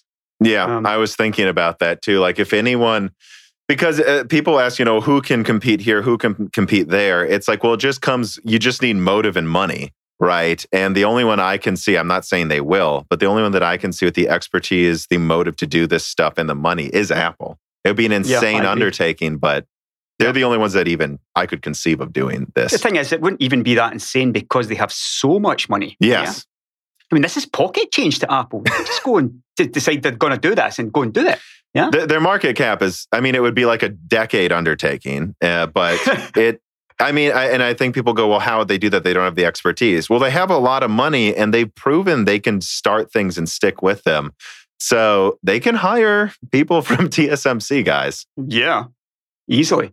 I don't even think it would take a decade for Apple. I think they could do this in four or five years. I think, you know, just the way that, I mean, look at how quickly they built their own like CPU and like crushing like what Intel could provide. I think they have got enough money and they can get any engineering talent they want that this, yeah, maybe five years if they, they could have their own fabs up and running. Perhaps more, uh, more likely is they buy out global foundries or something like that and just you know go from there that would seem to be the smarter option, at least. But yeah, I mean, they've got the money to do anything they want, and they don't want to see TSMC as being the sole supplier of chips. Yeah, uh, they the shouldn't. Like it's it's a big problem. Yeah. yeah, it is. You know, and I guess so. Let me take it back to this. Then I think what we would say is, correct me if I'm wrong, but what you what you might say is ten years ago. I mean, AMD seemed to be just that have a bunch of great products, but like nothing's going well. Intel's going to dominate everything, and Nvidia's kind of not proving they can make. I mean, like, how would you see the landscape now? How would you summarize Intel, AMD, and Nvidia's position in the market right now? I know it's a big well, question. I own stock. If I own stock in any one of these companies, I wish it was Nvidia. Mm-hmm. Yeah, because I believe that Nvidia will go from strength to strength. Um, they've got a lot of space ahead of them now. Mm-hmm. Now that they are kind of freed of like the, the fear from like losing their business entirely. This AI is, I mean, AI is massive. Um, and like you mentioned earlier, they're really ingrained and integrated into universities and stuff like that. Mm-hmm. That's an Intel move. Intel made these kind of moves like 25, 30 years ago, yeah? NVIDIA are now there. And they are the company that I would, you know, definitely be they're completely safe. AMD are a little bit different, different because Intel, you know, Intel still has an awful lot of money, mm-hmm. and we know like, and we know what like financial horsepower can can achieve. Yeah, yeah, they could they can buy themselves out of trouble, and they can buy AMD into trouble, which is still a concern. Yeah, I mean, this is still a concern, even though AMD yeah, yeah, Intel. I mean, Pat's there now. I don't know if he's going to make a difference. I don't know if one guy can make a difference to a company like Intel. There's something just completely broken there. Um, the manufacturing appears to be broken, which is everything the company. I mean, that is the backbone of the company, but it's broken. Yeah mean, well, I mean, 10 nanometers here, five years late, you know. Exactly. And I think seven nanometer, we're just going to have to see. I, I personally think it could be ready in a couple, well, in under a couple years. But at that point, you have to wonder. At the same time, though, the fact that they control their fabs, we're just going to have to see how much of that can allow them to, I think, allow them to possibly slingshot back if they do catch up on like even then they're still behind but at least maybe they'll have the capacity to make the chips to keep and move forward with the market share. Uh, do you do you see though nvidia exposed at all in terms of like intel working on machine learning things? Like ponte vecchio from the last leak i did looks very impressive like it could bury a100 i mean of course by then it might be competing with you know whatever right whatever nvidia's got yeah. next but like everything I'm I'm I'm being told from sources right now, like them like Intel working on one API, hiring people for machine learning development, that there's stuff that's they've got that's really doing machine learning well.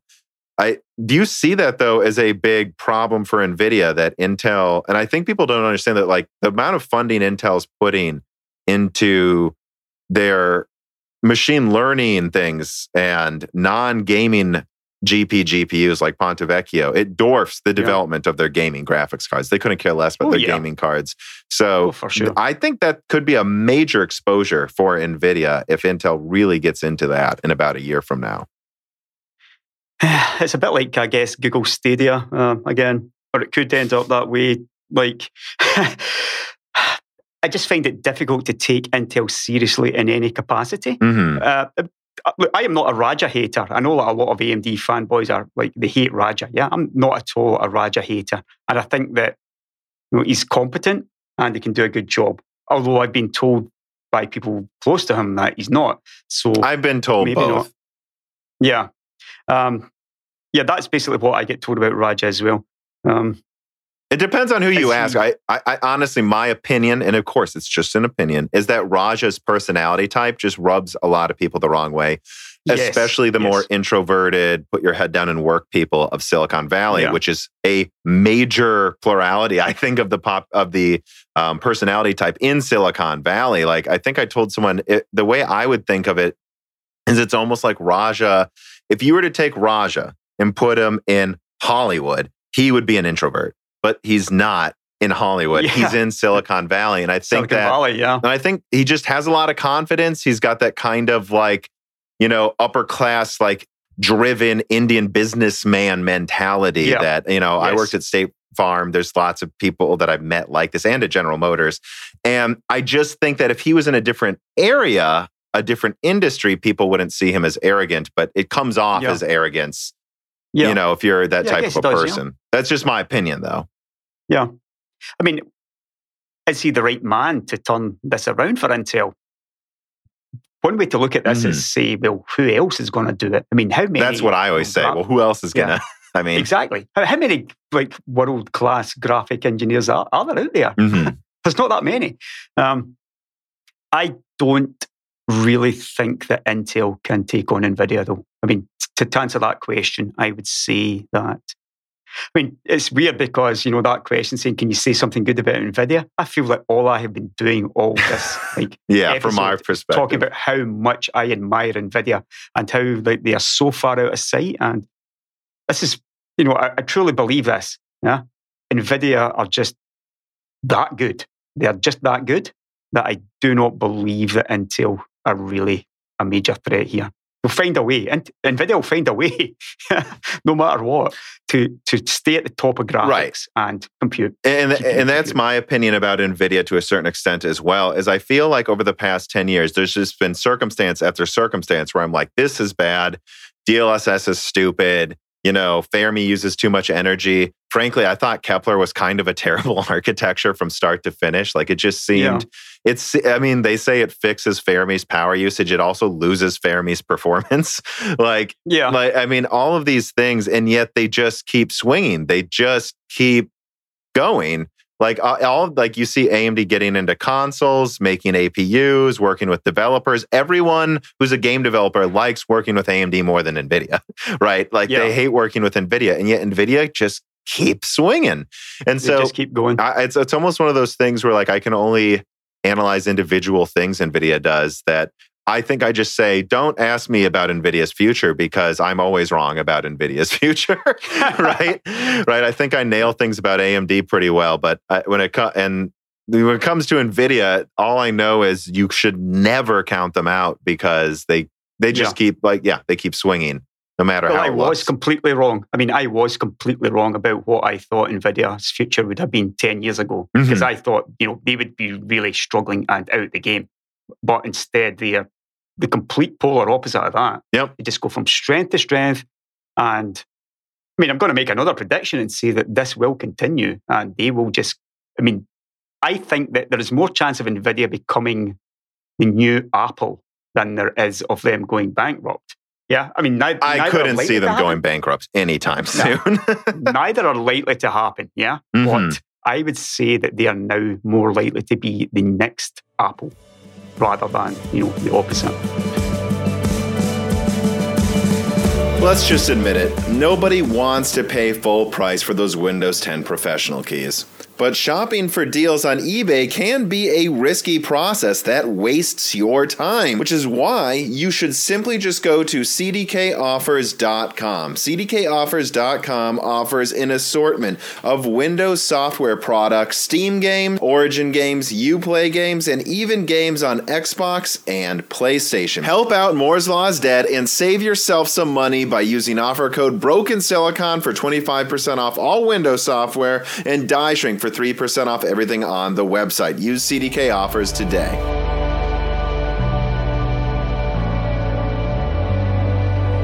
it's funny we could get into the nitty gritty of like ampere versus rdna 2 because from my perspective ampere's segmentation reeks of them underestimating radeon right like when i look at what they did with a 10 gigabyte 3080 and then 8 gigabyte 3070 again and then the 3060 has 12 gigabytes they've Yeah. you know the leaks of the 3080 Ti. At this point, when I see those on on WCCF Tech and stuff, I can't help but just start laughing. I'm like, dude, we've had, I've had two 3080 Ti information for months.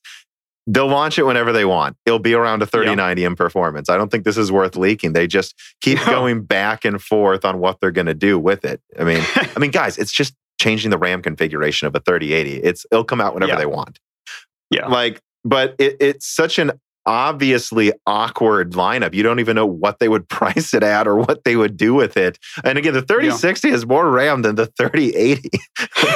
like to me, it just seems like they really didn't think out their line. Well, I think they were going to do a lineup that was, a, I think the 3060 was going to have 12, I mean, six gigabytes and be 350. But then they yeah. saw what AMD has and they decided they just can't do that. Same with the 3060 Ti, from what I've heard, was never going to be as strong as it was or even exist.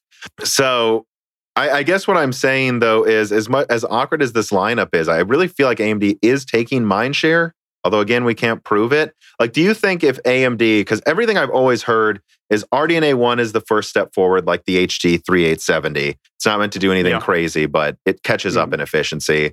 The next one after that is kind of like the HD 4000. It's about beating them in efficiency. And then RDNA 3 is about taking the crown. Do you think if AMD takes the crown with RDNA 3, say, I don't know, early 2022, that that would put any dent in NVIDIA's like mind share further? I mean, it's hard to talk about market share because everything's selling. But like, how do you see that developing? Could you see AMD really taking it to them though, if they take the crown and within a year? I mean, there are actually parallels back to that time that you talked about there, mm-hmm. the 3870, the 4870. Um, you know, 4870 versus the, uh, what was it, the 480? No, that was the previous one. Mm-hmm. But, and then in sorry, AMD then went on to take the crown with the 58. I, I, think this is very similar to what was happening back then. Yeah, yeah. I mean, there are definite parallels there. Um, we know that it's going to be chiplet based, though, don't we? Or is it? Yeah, I mean, I've had some loose information on that for half a year. It, it should be chiplet based. Of course, again, mm-hmm. Zen 4, I mean, Zen yeah. 3 was supposed to have SMT4. You never yeah. this is one of those things where it could look like it's working well, and then they could just decide to scrap it and go monolithic again. Just like how I mean, RDNA 1 was going to have bigger chips, but they it just didn't scale efficiently past the mid-range card. So they just said, eh, we're not gonna launch it. Yeah. You know. So, but yes, I think it should be chiplet based, most likely. I mean, what, one of the questions that, uh, uh, that one of your viewers asked was is this going to make a big difference to AMD? If, if like RDNA 3 is chiplet based, is this, is this, you know, the Zen moment suddenly coming to GPU? Yes. I, I, I don't know yeah. if it was Beachhorn or Amav or Chana, but yes, someone did ask, is this, yeah, I remember there is one question that literally asked, will this be a Zen 2 moment in the GPU space? Yeah, it was, it was Beachhorn. Okay. This. It was Beachhorn. So um, my answer to that was simply no, because they're still limited by power. Yeah. Mm-hmm. I mean, chiplets, it might even be worse in, in, some ways because you've got to have like, you know, cross communication between chiplets. Which is so, much more intensive in energy on a GPU, I think, than a CPU. Yeah. There's just so yeah, much yeah. more energy consumed communicating. That's why Xe is having so many problems at Intel. Yeah. I mean, I don't think it's going to make, like, it's not going to be the revolution that we saw in CPU. Um, however, and I don't think we're going to see this like in desktop graphics. Yeah, I think we can forget about that. It's definitely in like CDNA two, based on the info I have. Yeah, but and their suggestion oh, yeah, it it's in RDNA two. I mean RDNA three, but it's again, it's one of those things again where it's like, it, we'll see if it is. It, sh- it should be. Yeah. I mean, I, I kind of hope so, just because I want to see where it goes. yeah, I just want to see where it goes.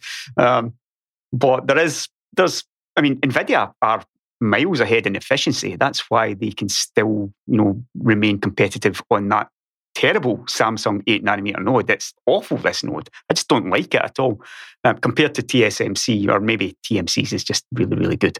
But yeah, I guess I it depends believe, how you put it, right? Yeah, I truly believe that NVIDIA have got a huge gain coming when they move to TSMC 7 or 5. Yeah. Mm-hmm. The next generation after Ampere is going to be something else.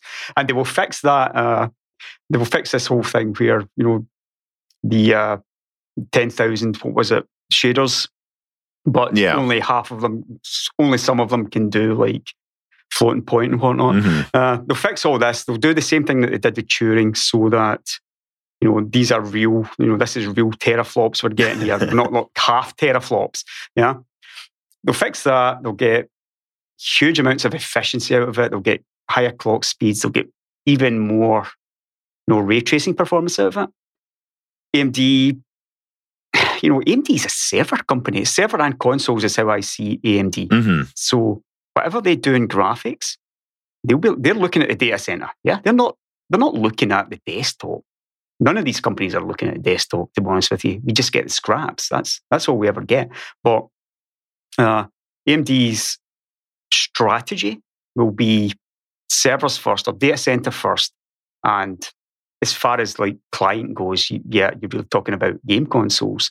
So, I mean, I kind of gave up on this. You could probably tell that I kind of gave up on that. You're just done point. guessing that AMD can take the crown. Well, I would argue they almost have already with RDNA 2, right? Like the 6800 XT, Yeah. I benchmarked it. I think I got a really good sample, to be fair, but it ran at 2.75 gigahertz. I was like laughing. It's crazy, yeah. Like this is stronger than a 3090, guys. Like I like this is overclock that 3090 as much as you want. You're not getting more than like Yeah. five, 10%. This definitely and I'm sure there's 6900 XTs that can go past 2.7 gigahertz too. Those will humiliate a 3090 in most games. yeah. You know, so I mean, you- I would argue they already have argument. the cloud. I don't know that I agree though that RDNA 3 can't scale much more. And per, I mean, like, so they're using like 300 watts now uh, with the 6900 XT, but it's overclocked a bit. I see no reason Oh, yeah. why, if they go to six nanometer or five nanometer for RDNA 3, they can't do and I, and I and I've said this before I would advise people don't double down on what the chiplets will be they're probably testing a Yeah. bunch of stuff but let's say it's 64 compute units or 80 there's no reason they couldn't clock them like 20% lower on a newer node and And save a ton of power, yeah. I think that, and then, and hey, we've found people are willing to buy 400 watt graphics cards. So Yeah. why can't AMD make some flagship RDNA 3 that's dual chiplets and 350 watts or more and can probably increase performance over their top RDNA 2 card by at least 60%? I don't see why they can't do that. Yeah, I mean, I, I agree entirely that they could do it. Um, I think these companies just simply look at it as silicon quality, though, and the best obviously goes to the data center 1st Mhm. of all. Um, if AMD thought that they could maybe make like a real Halo flagship part with, I don't know how many chiplets, Yeah. I haven't been following it that closely. Um, yeah, the chances are they could have something that is extremely performant. Mhm. Um, yeah, no doubt about that. And I think they just- could get it to market before Nvidia has something that can compete personally. Because I think because my my inter, my impression of where Nvidia's current position is that, at least from people I've talked to, Hopper and Lovelace isn't long. Uh, correct me if I'm wrong if you've heard differently, but it's not nearly like they're still kind of focused on Ampere. I feel like Yeah. there's a decent chance their next generation is actually going to kind of be like the GTX 500 series, where they will refresh Ampere near the end of 2021 with Oh, yeah. maybe a top die on TSMC. And I think people underestimate that if they do that, like if all they do is take GA104, give it the full die, give it 16 gigabytes faster memory, and clock it 10% higher. That's a decent 4070 increase over the Yeah. 3070. And I see no reason Yeah. why they can't release a generation in six months or so that is just basically Ampere, but 30% better with way more memory. And, and people would buy it, you know? Uh, I But pretty much, yeah, I pretty much think that they will just go TSMC on Ampere and do those fixes that I said they would do. Mm-hmm. I think they'd be wise to make extremely fast. half of their lineup still at Samsung and just keep producing some of those old dies Yeah. for capacity reasons. Yeah, yeah, that yeah, that's that's probably true. Yeah, But so I think that's coming and that will be good and that will take the crown again. But I don't, and I could be wrong, obviously, but I don't really see them having something twice as good by the time RDNA 3 launches, say quarter two of next year. Like, I don't really see that happening. I don't think they'll get twice as good. Yeah, I mean, my information on Hopper was that it's got an MCM Mhm. It's an MCM as well, and Yeah. it's got a control chip. Yeah, I was given this information a long time ago, and the same source showed me like an, an image of an Ampere uh, Quadro card. Mm-hmm. Yeah, like an actual actual photo. So I pretty much believe this source, but I'm not 100 percent on them. Yeah, Well, yeah, and I've heard that So- Hopper is going to be MCM as well, but I haven't heard it's coming soon. And again, it's kind of like, for some reason, I think there's a better chance RDNA 3 will come out before it with MCM before Hopper's ready. Like it kind of to You me know- feels like Hopper's a ways away. I, I could be entirely wrong, everyone listening. we kind of I mean, we said this about RDNA 1 and RDNA 2 as well. We thought that AMD were going to be 1st Mhm. NVIDIA were first out. That's true. Ampere. Yeah. I mean, all right, it's, it is a backward node that they were on. But, and another thing is, you have to say that is this like AMD choice to be, to like wait so long before RDNA 2 was out? Why did it take so long? I don't understand why it took Why so long. RDNA 2 took so long? Yeah. I don't understand. I don't know, actually. You know, I, I think that we all thought it would be out summer and it wasn't. Yeah. Um, I spoke with somebody within AMD pretty high up, and uh, the impression that I got from them was that RDNA 2 just would not, it just wouldn't meet Ampere. Yeah. mhm, So AMD have definitely been surprised by NVIDIA's lack of performance there. mhm. Um, or maybe maybe they thought that their own performance wasn't going to be as good. But yeah, there's no doubt about it. AMD expected to lose this generation by you know, a little bit, maybe. Mhm. But uh, in the end, I, I would call it a draw. Yeah, me too. Yeah, I would say it's a draw. Yeah. With AMD's lineup making more sense to me. With NVIDIA's just weirdly Oh, yeah, configured sure. cards all over the place. I mean, I just can't get over the astronomical power usage of Ampere and the fact that it's 8 nanometer Samsung. I just could not buy one of those cards. I just couldn't. Yeah. I Well, mean, if you you're correct. You can't buy one of those cards. Yeah, yeah, yeah, exactly. Yeah, you can't get one anyway. Uh, but honestly, if you asked me which, you know, which graphics card would you like, then I will take like, what is it, AMD top one, 1600 XT or whatever. Yeah. Um, It's blazing fast. I just don't think it's worth a thousand dollars personally. it's not worth a thousand dollars, but I certainly wouldn't pay fifteen hundred for a thirty nine. I know that's fair. Well, you know, that kind of gets us to a reader mail here. So Melodic Warrior writes in and says, Jim, with the last few years, AMD has been making quite a scene with their comeback thanks to Ryzen and the slow but ever growing mind share in graphics. As a result of that, where do you see AMD as a whole heading with their vision? Do you think it will be more consumer friendly, or do you think they will start making the same mistakes? Well, it, uh, it's, I think it's actually up for debate how many of them were mistakes and just decisions, though, that Intel and NVIDIA has made in terms of company relations. well, I mean, I kind of alluded to it a few minutes ago. Like, I think AMD's marketing and their PR is a bit of a disaster, to be honest with you. It's yeah, it's, it's true, it's getting better, but I don't believe that you know it's where it should be. Um, stuff like product samples for the tech press. I mean, in Europe, I I, I actually heard that they had three samples of a Mhm. CPU, the, the best CPU, and they only had three samples for the entire European market. And I don't know why, because they shipped millions that quarter. So they had them. I don't know why they didn't mean, send them to Europe. I- I'm talking about like tech press reviewers, obviously. Yeah, no, yeah, I know. But you'd think they would have put more thought into setting those aside. Especially when they had such a commanding performance advantage. Yeah. yeah. I mean, this is this is marketing. It is free marketing. To get those chips out to every single Mhm. Tech press, every single YouTuber should have been talking about this. Yeah, they're talking about one Instead, they were yelling at AMD for not getting one.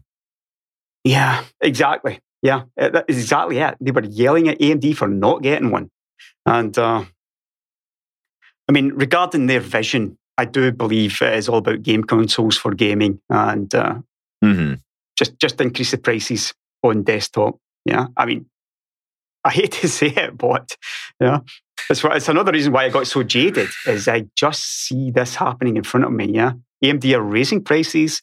They're really, really getting a lot of money out of the fanboys now, and uh, I wanted to see them attacking like Intel and Nvidia through capacity, lowering prices and going at them. But they can't because know. capacity's full. So that's the exactly. thing. I mean, the thing in here is, I mean, I basically predicted this five years ago or maybe three years ago. I said, look, all I can see coming is higher prices and the slow drain of like the PC master races as things just get worse and worse. And I guess it's probably not as bad as I thought it was, but there's no doubt that prices are through the roof now. They're absolutely through the roof. Supply is just not there. And, you know, this is our hobby. You know, this is something that I am passionate about. Yeah. Um, Oh, even though as a gamer myself, I'm playing World of Warcraft. It doesn't even matter what graphics card I have, and you know my extremely overpowered 16 core Zen CPU just is, is just not stretching its legs whatsoever. But I still I still do kind of care about where the industry's going and you know the direction and is it getting better or is it getting worse? It's clearly getting an awful lot worse. And yeah, I've been talking about, that. What can you do about it? You know, with my brother who is the co-host of every other episode of Broken Silicon. You know, we go news, yeah. then guest, news, then guest. And we've been talking about that, how well we're going to keep covering this because I think this space is is fascinating. And I'm always going to have a PC. To be honest, I built my first desktop to do like AutoCAD for engineering. And yeah. eventually I kept getting new cards for mining, to be honest, because they just kept paying for themselves since yeah. 2014. Um, yeah. And, and, I've always used, and now I use it for editing. That's a reason I actually kind of like the 3070. Although, let me tell you, it runs out of RAM compared to that Radeon 7 in a few games in 4K. And if it had 16 yeah. gigabytes, that's going to be part of the review. It really would be better.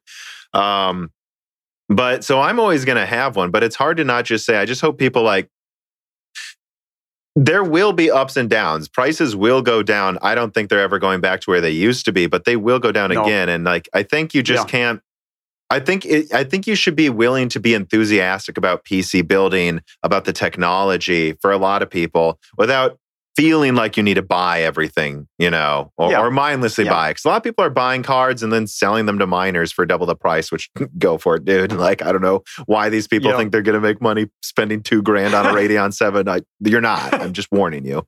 Um, like, but and I think people need to start accepting that you might, it, how much gaming is really worth it to you over just a $400 console? Like, have, are you really that opposed to just gaming on a console for a few months and making two grand off your GPU now? And then just buy one in a few months. I don't know, like, because if prices get this crazy, the, I think these are the uncomfortable questions we need to start asking ourselves.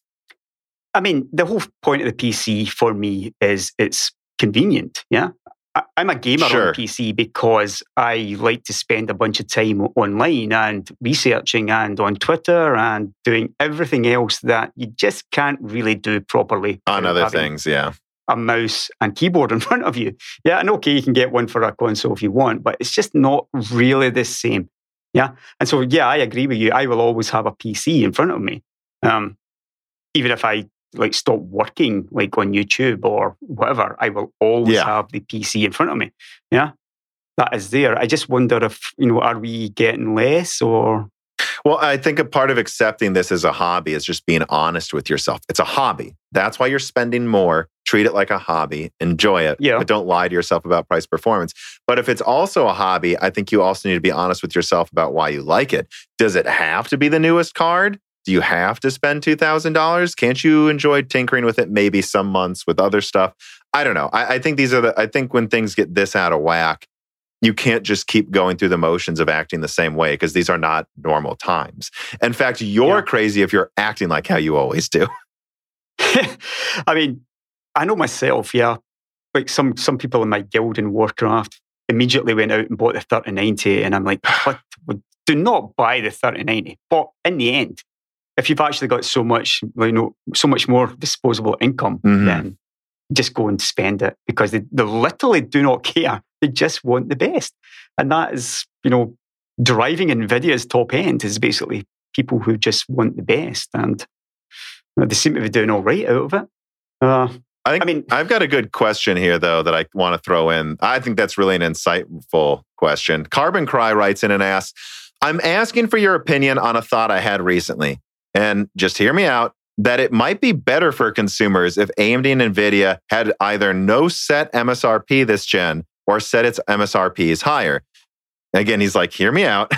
Right now, retailers and scalpers benefit the most from the extreme demand, but with no higher MSRP, more money would go to them, allowing them to spend more on R&D, and at the very least not to scalpers, making future macro architectures better, hopefully benefiting us. Worst case scenario, if they spend the extra income on dividends, it won't hurt us anyways cuz I think this is an honest question. There's a lot of people that got mad at like the 6700 XT MSRP, and I was thinking, well, the RTX 3060 isn't even stronger than a 5700 XT. And that's Yeah. selling for at least 500 on Newegg during raffles. Like, let's be honest. I checked last night while I was gaming with some friends, and it's true.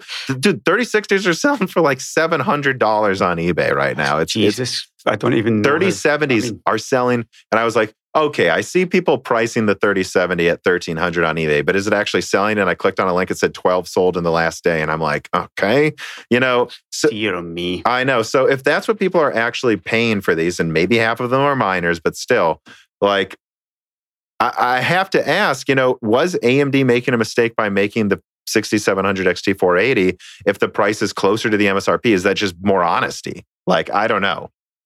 Because they can't make enough to, for demand. So, I mean, if you just look at it that simply that and say, you know, supply and demand, then they should be increasing prices because the demand is crazy and there is like no supply. They should just keep on raising prices.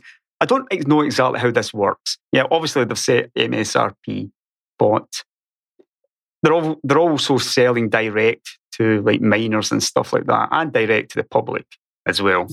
Um, so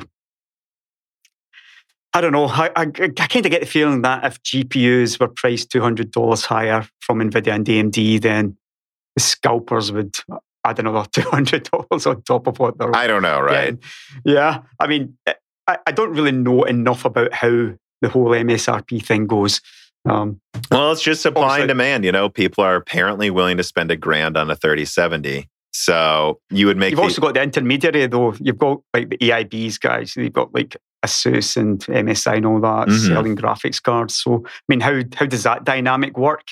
I mean, are they the ones that are getting more money out of it? a lot of them, to my knowledge, are the way that they're handling it based on what I. I think you can just see it. I don't think you need a source, but like yeah, like what they'll do is they'll say, well, we have this one, for example, 3060 at $330. We have a $330 model. And yeah, we have Yeah. these other models that are 500. Now look, yeah, we have the MSRP model there, and uh, just don't ask us how many of them we're actually supplying because we're supplying 90% at the $500 price point, And we're just saying, well, yeah, but that one comes with a nicer cooler. That's why it's 50% Yeah. more. that's why it costs so much more money. That's what AIBs Yeah. are doing right now. There's not Yeah. a whole lot they can do about it. NVIDIA can control them to a certain extent. AMD has no control over that. AMD doesn't have enough control over them. No, they don't have any control over them at all. I would go as far as saying, uh, yeah, I mean, the whole thing's just a mess because of mining and you know prices, and it's just difficult to see where does this end. Is there a way out of this? I mean, is Nvidia even getting enough like supply out of Samsung to keep this, you know, to even supply the market? AMD, like we talked about, they're way more interested in selling consoles and what like Zen. Mm-hmm. So I mean, where does this end? You know, are we forever stuck in this? That's like, kind of what I'm asking people too. Is we do need to start, I think, asking ourselves where this is going to end if we just keep Yeah. accepting the higher prices. Because we, I mean, the, the look, guys, people have voted; they're accepting higher prices. yeah, exactly. They've already done it hmm because they're so desperate to get the next new thing. And uh, yeah, presumably this will be the same when Nvidia and AMD do the next new thing next year or later on this year. I do feel like though people should prepare themselves. Look, if you're getting this because you don't care, you have the money, and you want a game right now, I get it. Honestly, especially because it's like winter during a pandemic, and maybe you're tired of watching Netflix. I get it. Yeah. Of course, we're almost to spring now, so you have to start asking yourself: Are you really going to start going outside more? Do you really need this graphics card? Uh, especially when it uses 400 watts during summer. I mean, you really need to ask yourself that. I, people keep Yeah. underestimating, by the way, how much energy that is. It's like, no, I'm telling you, it's going to heat up your house. Like, Yeah. um, but uh, any, anyways, though, I, I just think people need to prepare themselves for not feeling like. Just ask yourself: Would you feel stupid if in three months those cards all drop to MSRP or lower because either Ethereum mining dies or something happens there? Or, I mean, uh, gasp. Let me suggest maybe a lot of the people buying these cards now are the demand, and eventually the amount of people willing to pay that much. Maybe that's just twenty percent of people maybe it isn't everyone and then they Yeah. catch up with demand like just just keep in mind guys that these prices could collapse i don't think we're ever going back to the you know God, I, I, I was almost said Pascal versus Polaris, but I mean, do you remember the Kepler versus GCN days? Those prices, I don't think we're ever going back to that. But they No. could collapse, and will you feel silly? You know, uh, like if the mining boom collapses, especially, and there's just 3080s flooding eBay for 500 bucks. I just Probably don't know. not even paying attention, like that much attention. Mhm. Uh, I think it comes back to what we talked about really early in like the episode where um, people are only buying like um, Nvidia cards at a certain price. Mhm. That might have been before the episode started. Actually, we were talking about that, uh, but yeah, people simply buy an Nvidia card at a certain price, and you know it doesn't really matter. It's whatever people can afford. They will buy that Nvidia card at that price, no matter how good or bad it is. There's a lot of assumptions, especially you know people who aren't following tech a lot expect like the bigger number to be better. Yeah, they don't Mhm. really understand that maybe a 2080 Super is faster than a 3060 because they think the 3060, you know, is a bigger number. This Mhm. is how you know, this has been like this for a couple of decades. Mhm. Um, so, I mean, I don't know. I just don't know what to say anymore about this whole. I- I somewhat agree. It's, it's kind of it's it's useless. We're just hoping that things get better. I mean, that's what it feels like to me. We're just hoping that it gets better. And that's why I just keep saying, just be honest with yourself while you're buying it, and if you sh- if you really need to be. Um, Deco writes in and asks, with the GPU supply shortage expected to continue well into the year, and prices seemingly being high for the foreseeable future, at least with. Navi 21 and GA 102, do you think there may come a point eventually where those who bought high end cards before Ampere launch would be better off holding out till RDNA 3 lives for upgrading to buy cards at a reasonable price? Because this is something I've been thinking about too. Like, well, let me let me add this in to the question as well. I think everyone's like, well, you know, how is Nvidia going to respond to RDNA 2 with their 16 gigabyte cards? You know, when's the 3070 Ti, 3080 Ti coming out with like 16 and 12 or 20 gigabytes, whatever they decide to go with? Um, and, and I think those could come out, obviously. But I think if I was Yeah. NVIDIA, I just wouldn't worry. Like they have enough cards in the lineup. They can't keep up with demand. If I was NVIDIA, I would actually be putting more thought into an Ampere refresh happening as the 4000 series at the end of this year. Because Oh, yeah. by the time that comes out, that's when supply is probably going to catch up with demand. Like, and so that's Yeah. a little bit of what I expect. Although again, it wouldn't surprise me if a 3080 Ti comes out or something. Um, I, I, so like, and so I, I am wondering though, like, and then RDNA two is probably a few months after that, or four months or something. Do you think people should just hold out with their? I don't know about 2080 Ti, but if you have a 1080 Ti, a 5700 XT, a you know, I think even like a Vega 64 or Yeah. a 2080, should everyone just keep waiting till the next gen at this point? You know what I think's happening is people are now accepting less than what they used to have. Like if you're a 1080 Ti buyer, back then you were you were, You were the top guy. tier. Yeah. Yeah. Uh, but now, I guess a lot of these guys will probably look at something like a 3070. Yeah. I think, yeah, that's, that's good enough for me. That's a good upgrade for me. Yeah. You're no longer the guy. Uh, you, you'd even be paying a little bit less in that case. Mm-hmm. Chances are they actually went for a 3080, you know, rather than the 3070. But uh, I think this is mostly what's happening. Uh, Well, that's what I keep saying, you know, accept the level of performance you need. And, you know, I had I had a Vega 64 that was like a really good overclocker. Like I got Yeah. it like 20% over stock. And that level of performance, I went to a Radeon 7 because it was good at, you know, editing and mining. Um, yeah. and, you know, but it was only like really 20% better than my golden sample of a Vega 64. I think around the performance of, if we're being honest, which all of these cards I mentioned, Radeon 7, crazy overclocked Vega 64, all of these cards I tested at 5700, all these cards are pretty close to a 1080 Ti. Yeah. For me, Yeah. that's the level of performance where I just, it looks good. I, I, I'm not too worried about it. If I might Yeah. have to lower it to 1440p to play at 120 hertz in some games, but most I don't need to actually. Yeah. You know, so, and I think for some people, it's an RX 580 even. I think some people don't care as long as it's 1080p 60. Like, Yeah. Exactly. Yeah. and I think a lot of people are asking themselves that now. Whatever performance that you need, then that is what you should buy. Yeah. Mhm. I mean, I'm still using this Radeon 7 that I got sent the review sample. However, I have got it underclocked and undervolted as far as it goes. Mhm. Yeah. It runs Warcraft and I also run like Radeon Chill constantly, which is, they've kind of got me locked into buying Radeons because of Yeah. Radeon Chill. AMD is absolutely superb. Of course, they do nothing No. to um, market it or expand it into. exactly. Like for me, I'm like, could you imagine if AMD made a BIOS switch that just kind of like kind of had it built in a little bit to the architecture, the Radeon Chill technology, like a low power usage BIOS? Like I don't know why. I don't know why. Like it. It. There's I, a bunch of stuff that they could be doing an awful lot better, you know, and it's frustrating. Yeah, I mean, when we're looking at it as you know experts or analysts, yeah, we look at the stuff that they could be doing better and they're not doing.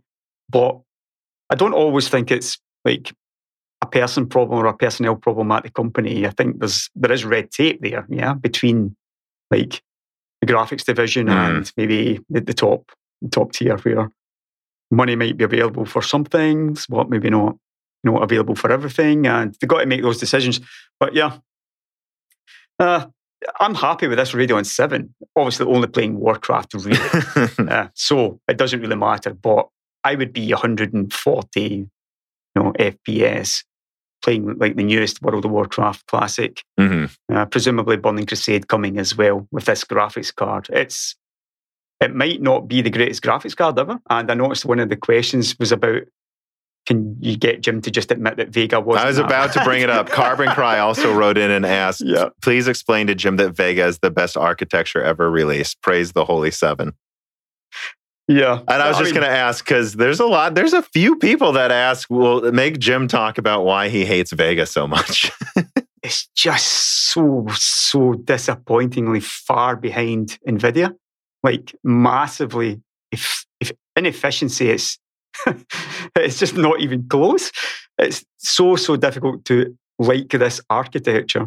But the Radeon Seven in my PC is the best graphics card I've ever had. It's it's absolutely fantastic. Mhm.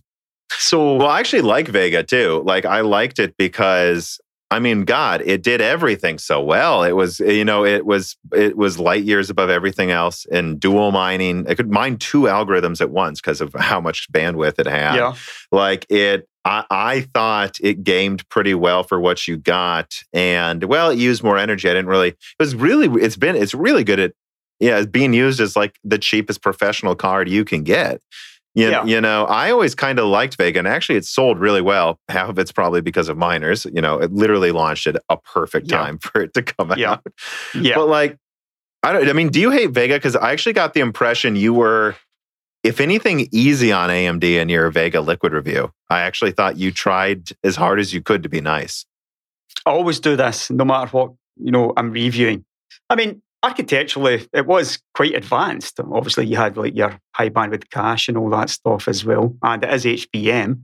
Uh, I don't. I just don't know what was wrong with it power wise. It was just absolutely crazy. The efficiency was just not I there. think some of that's GlobalFoundries. I mean, if we're being honest, if it would have been made on TSMC 16 nanometer, I think it I think it would have clocked higher and used less energy, and it, probably could have been close to a 1080 Ti if it was made on TSMC. Granted, it needed I think HBM. it would have been.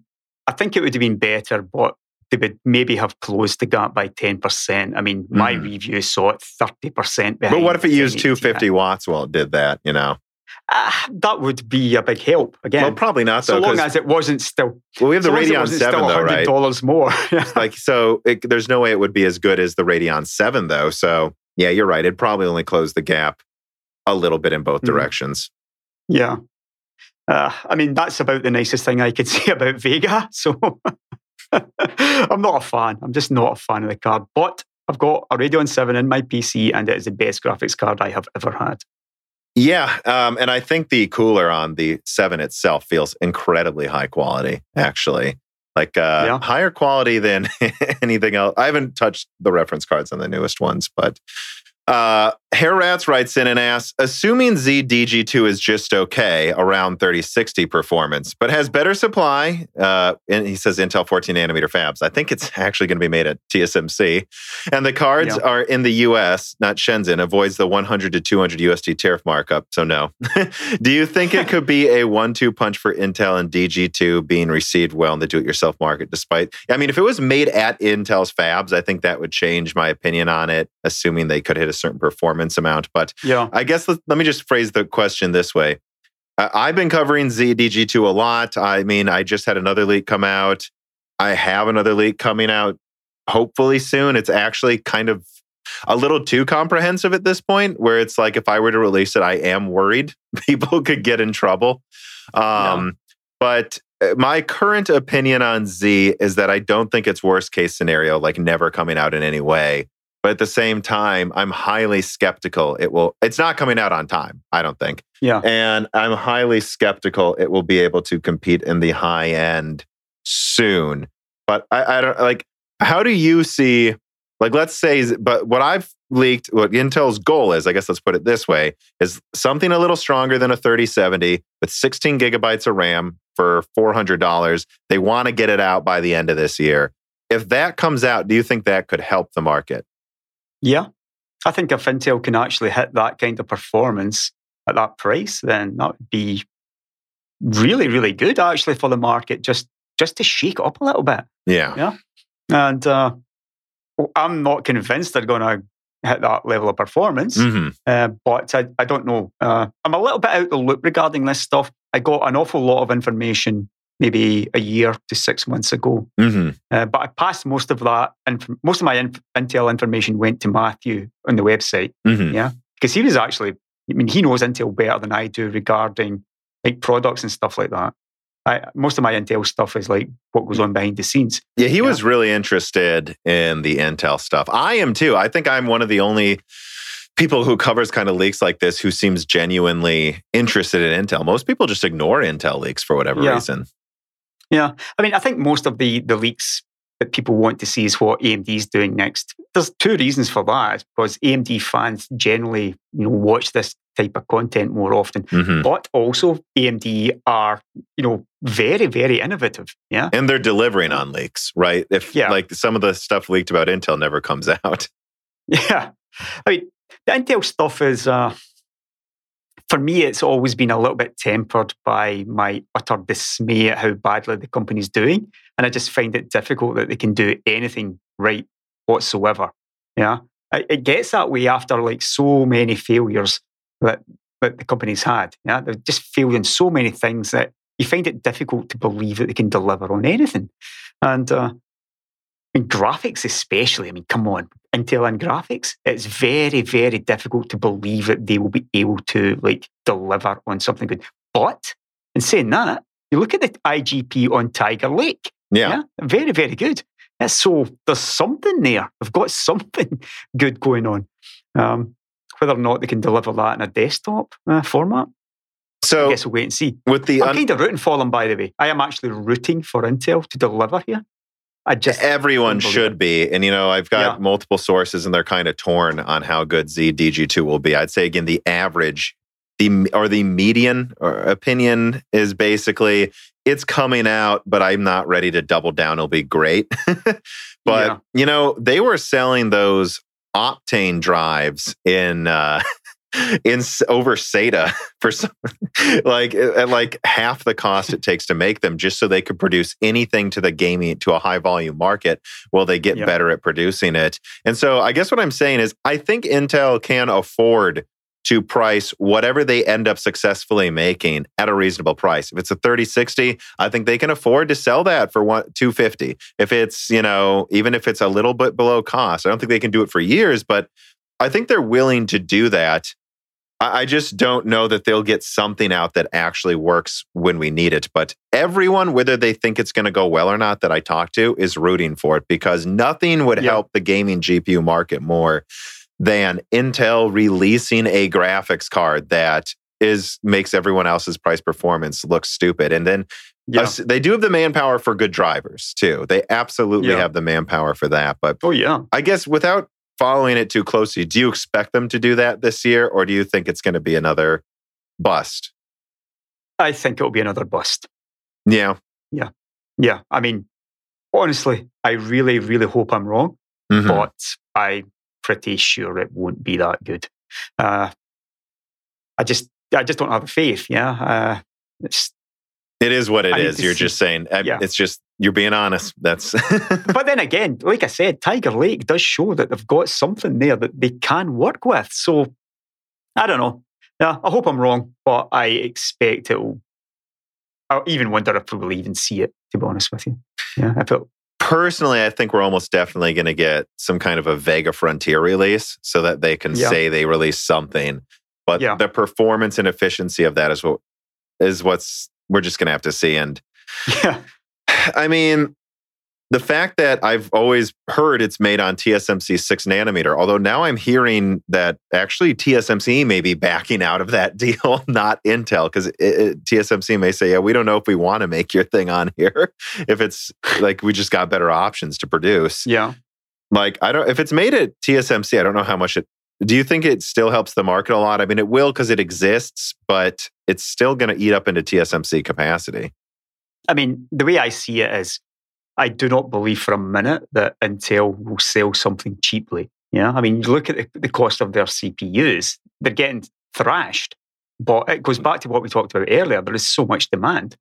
Yeah, and the, the thing about Intel is, we are looking at lots of different departments. Yeah, and Mhm. they've got budgets, and they need to make certain amounts of money in order so that the bean counters at Intel can basically say, yeah, give them more money to, to move forward. Cheap prices, I just don't see this happening at Intel anywhere at all, um, which would be my biggest red flag.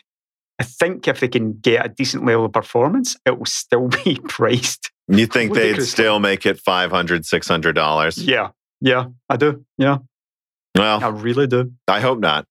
yeah, same. But uh, maybe I'm just jaded, or maybe that's just you know, Well, a side effect of you know knowing the industry for as long as I have. But I really would not expect anything cheap coming out of Intel at all. Well, you know, so I see a couple of reader mails here, but I think we've actually covered most of these questions in a lot of our earlier discussions. I so I do want to kind of just skip ahead to something that I haven't brought up yet. I I do want to bring up what happened with the whole AM done debacle, and I think what mo- what a lot of people would perceive as you just really hating on AMD pretty hard for a few months. Like I I honestly I'll be honest, from my perspective, I actually kind of uh, disconnected a little bit there when I started seeing that. I mean, do you want to get into, or are you willing to talk about what happened there that made you so mad at AMD or fed up with them? Well, it wasn't something that happened overnight. Yeah, I Of mean, course. And I'm guessing that you've got certain level of contact with AMD and you are well aware of like the massive amount of frustration that this company can cause. Um, and it's the same with any company that you've got like uh, close relations with. Um, there was one or two events during maybe like the last three years or so, which really had a major effect on my relationship with AMD. I would say that the first one was, or if not the first one, then a- very large effect on me was after the PC perspective thing, where I had basically like exposed them as just cheating and lying and making up like a bunch of crap about AMD products. Which Yeah. they were. Pretty much. I mean, Ryan Shrout's at Intel now. I mean, it doesn't necessarily mean that, you know, what I said was true about them, but I think it was it's pretty obvious if you just look at the kind of stuff they were doing. They had it in for AMD, yeah, there's no doubt about it.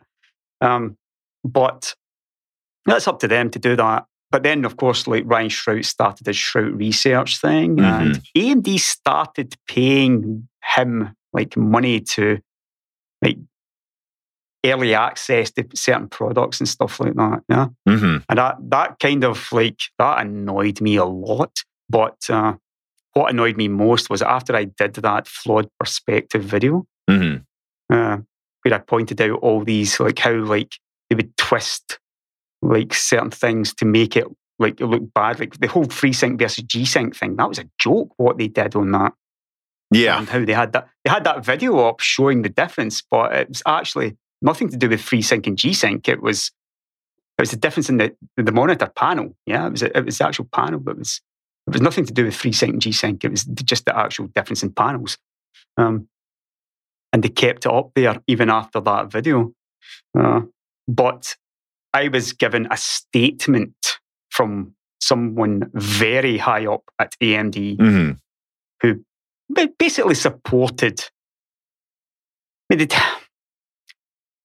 it, wasn't like a case of saying that I was wrong or anything like that, but it was like, uh, you know, we have worked with PC Perspective and now Mm. Research, you know, and uh, we always found them to be like upfront and stuff. And I mean, my PR guy gave me this message, yeah, hmm and I could see the embarrassment in the text that he sent me. Yeah, I could I could read Yeah. behind the lines how embarrassed he was about it. And it's like, I don't know, you can do with this whatever you want. And my response was, How do you think the average AMD fan would think if I had to go public with this? Which I've never done until the AMD done thing. hmm What do you think they have? What do you think the response would be?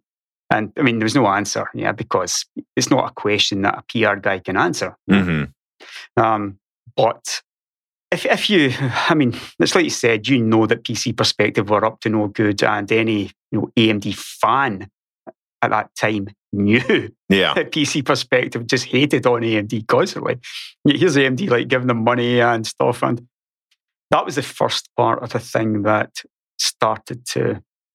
Let's just say that was the the beginning of like So, so you felt like you went kind of maybe not out on a limb, but you really, you know, were a bit exposed in like, like if if someone were like you were like exposing what was clearly some level of just bias and yeah like Yeah. not an uh, impartial behavior, and then AMD kind of you do you feel then that AMD kind of doomed you into looking like a fanboy for looking at it that way? Is that why? And you where and you don't know why AMD did that or? No, I mean, it was entirely, you know, on a personal level. I mean, they, they didn't say like, I was given a statement, yeah, Mhm.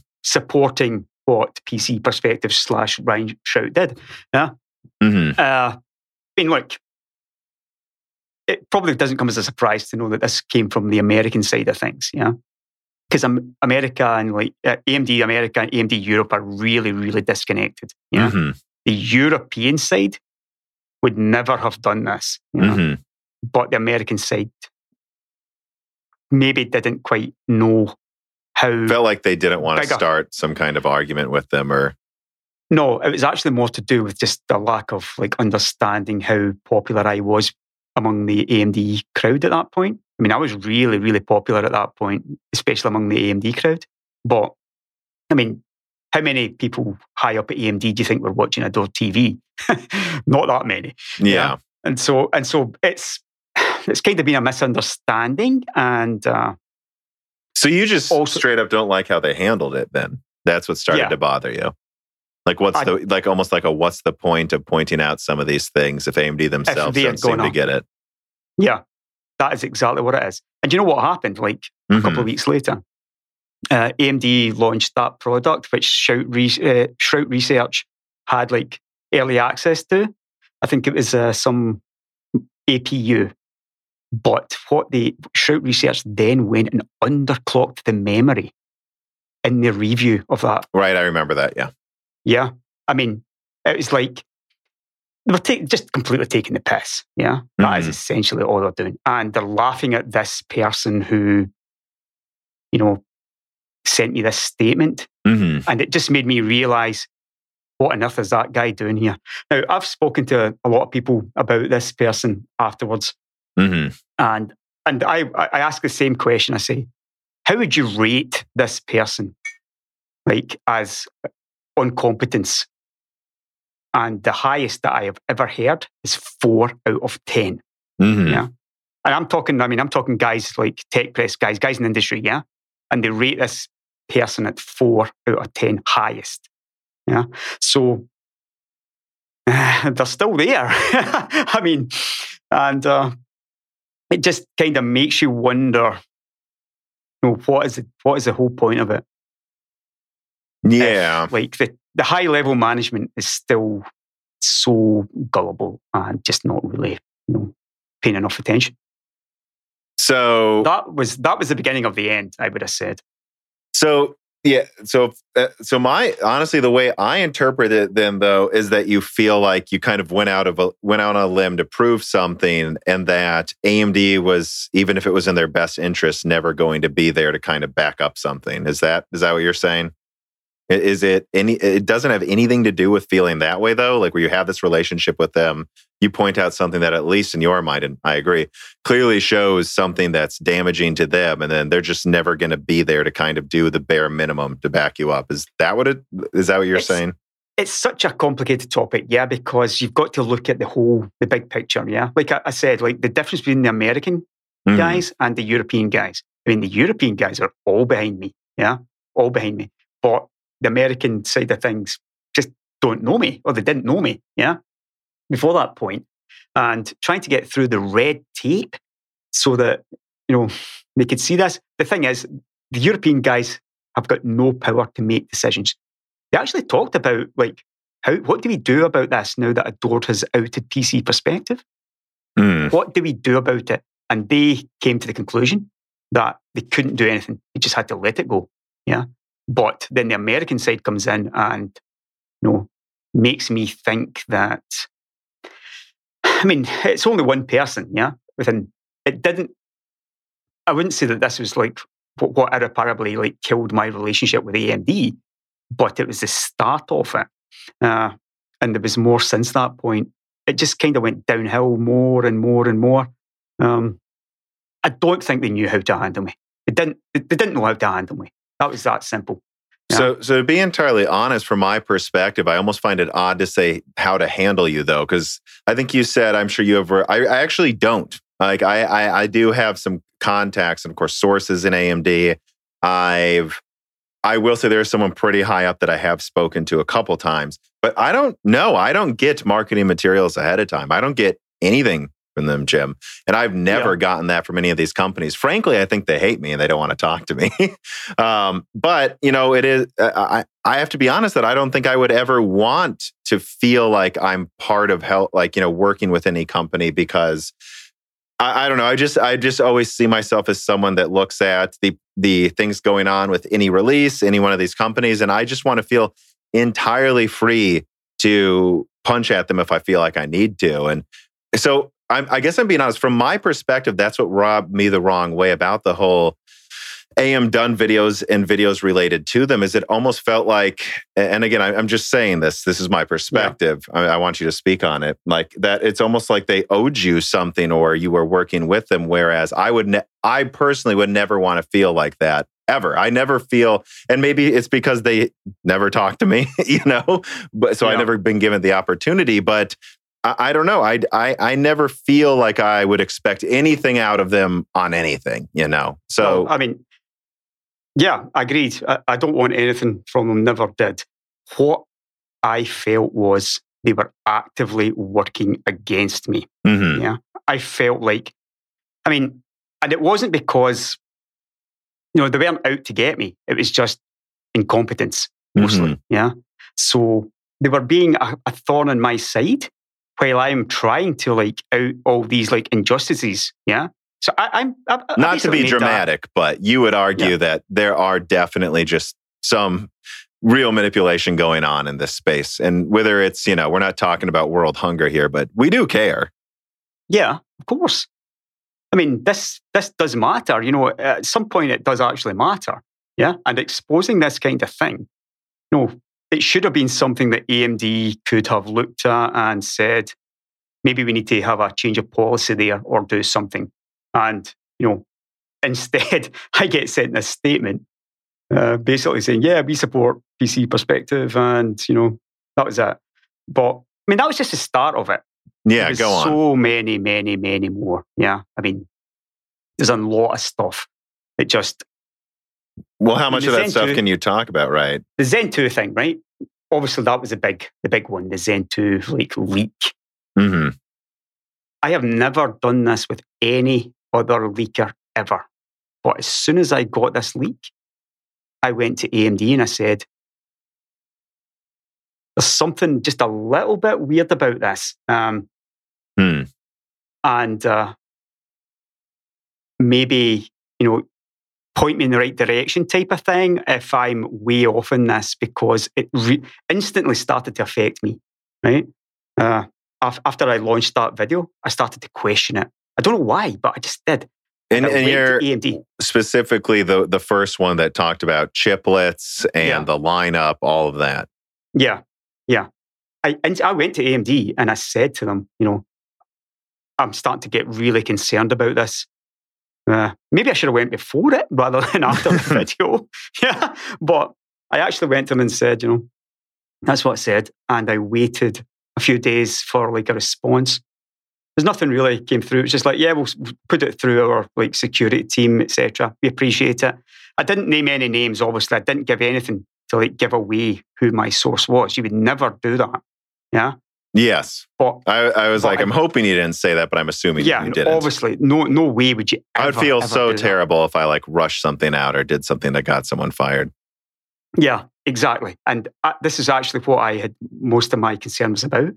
Uh, I actually got back to uh, like my PR guy later and said, just forget all about it. Yeah, it turns out it's just a bunch of nonsense. But I was more concerned like my leaker was about to get fired Mhm. because I'd given too much away. But I was so, so careful to not give away like details. Yeah. I just, and like we were back and forthing all this time, um, emails. He was talking to me and he's giving me more and more and more and more information. Uh, huge amounts of information you would not believe, really specific stuff.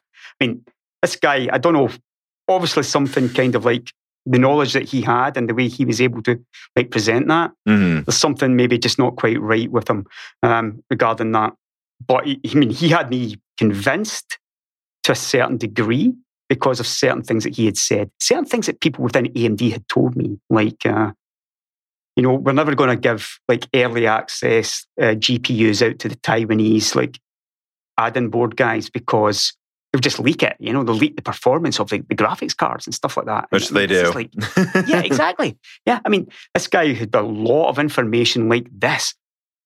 Uh, That's why you don't, by the way, there's been some leakers that have doubled down on information that comes from AIBs. It's like, I don't recommend that. Because Yeah. they, look, these companies are smart, especially by now. AMD and NVIDIA know the AIBs leak everything. yeah, yeah. But I mean, that's basically what happened with that. Um, I did go to AMD though. I mean, like I said, I didn't give out, out any kind of information. I was just a little bit concerned that maybe I'd said a little bit too much. So I tried to like bury it. And then I met up with a bunch of guys in Germany Mhm. uh, from AMD like a few months later. And this is like going to be, I mean, I was told that they believed my leaker was somebody from inside of Intel Hmm. Who used to work at AMD. Yeah. And that's what I was told months later. Yeah. After I had like doubled down and all this stuff. And, you know, I just, it's kind of hard to take that I had to wait months Yeah. to be told that. Yeah. Rather than them just saying to me, we think that you've got a bad leak coming from within Intel. Mhm. And it turns out it wasn't. It wasn't actually a, a leaker from within Intel. You know, that's how easy he can be taken in by this kind of stuff because he was really, really good, really good information he had. But I was gonna say, um, your Zen 2 leaks legendary. From my perspective, you got pretty much everything right for the most part. Great. It Yeah. wasn't at five gigahertz. It was at what, 4.7 close four point enough. seven, Yeah. yeah, Mhm. So so you're saying though that sixteen cores and chiplets again. I mean, I mean this this guy had this information that it was chiplets. There was an IO die or something, or I mean, I can't remember exactly, but so you know, I mean, you're saying though that you do believe it came from someone that wasn't within AMD or Intel, but he still got almost everything right? yeah, I think so. Yeah, I didn't know that, by the way. And so you believe then AMD But here's the thing: AMD thought it was somebody from inside Intel giving me the information. That's Mhm. how good that information was. yeah. Somebody who used to work at AMD, now working at Intel, feeding me this information. This is what they said.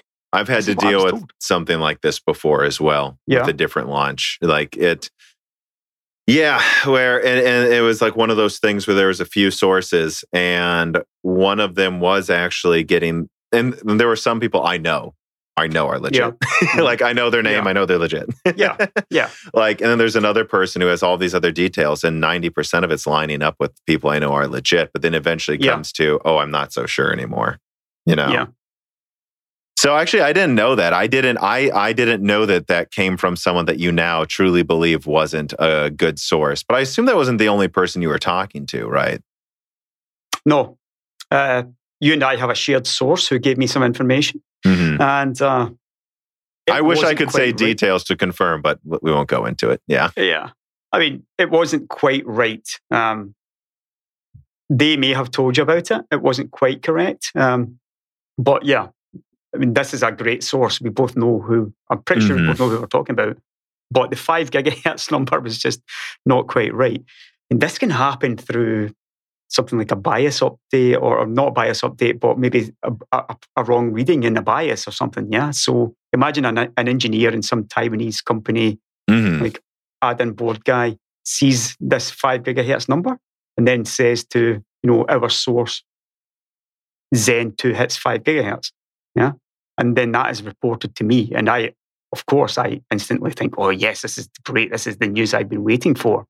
Yeah? Mhm. but in the end it was actually only maybe a faulty bios or a faulty reading or something like that. I don't know. Yeah but i had two sources on this whole five gigahertz thing.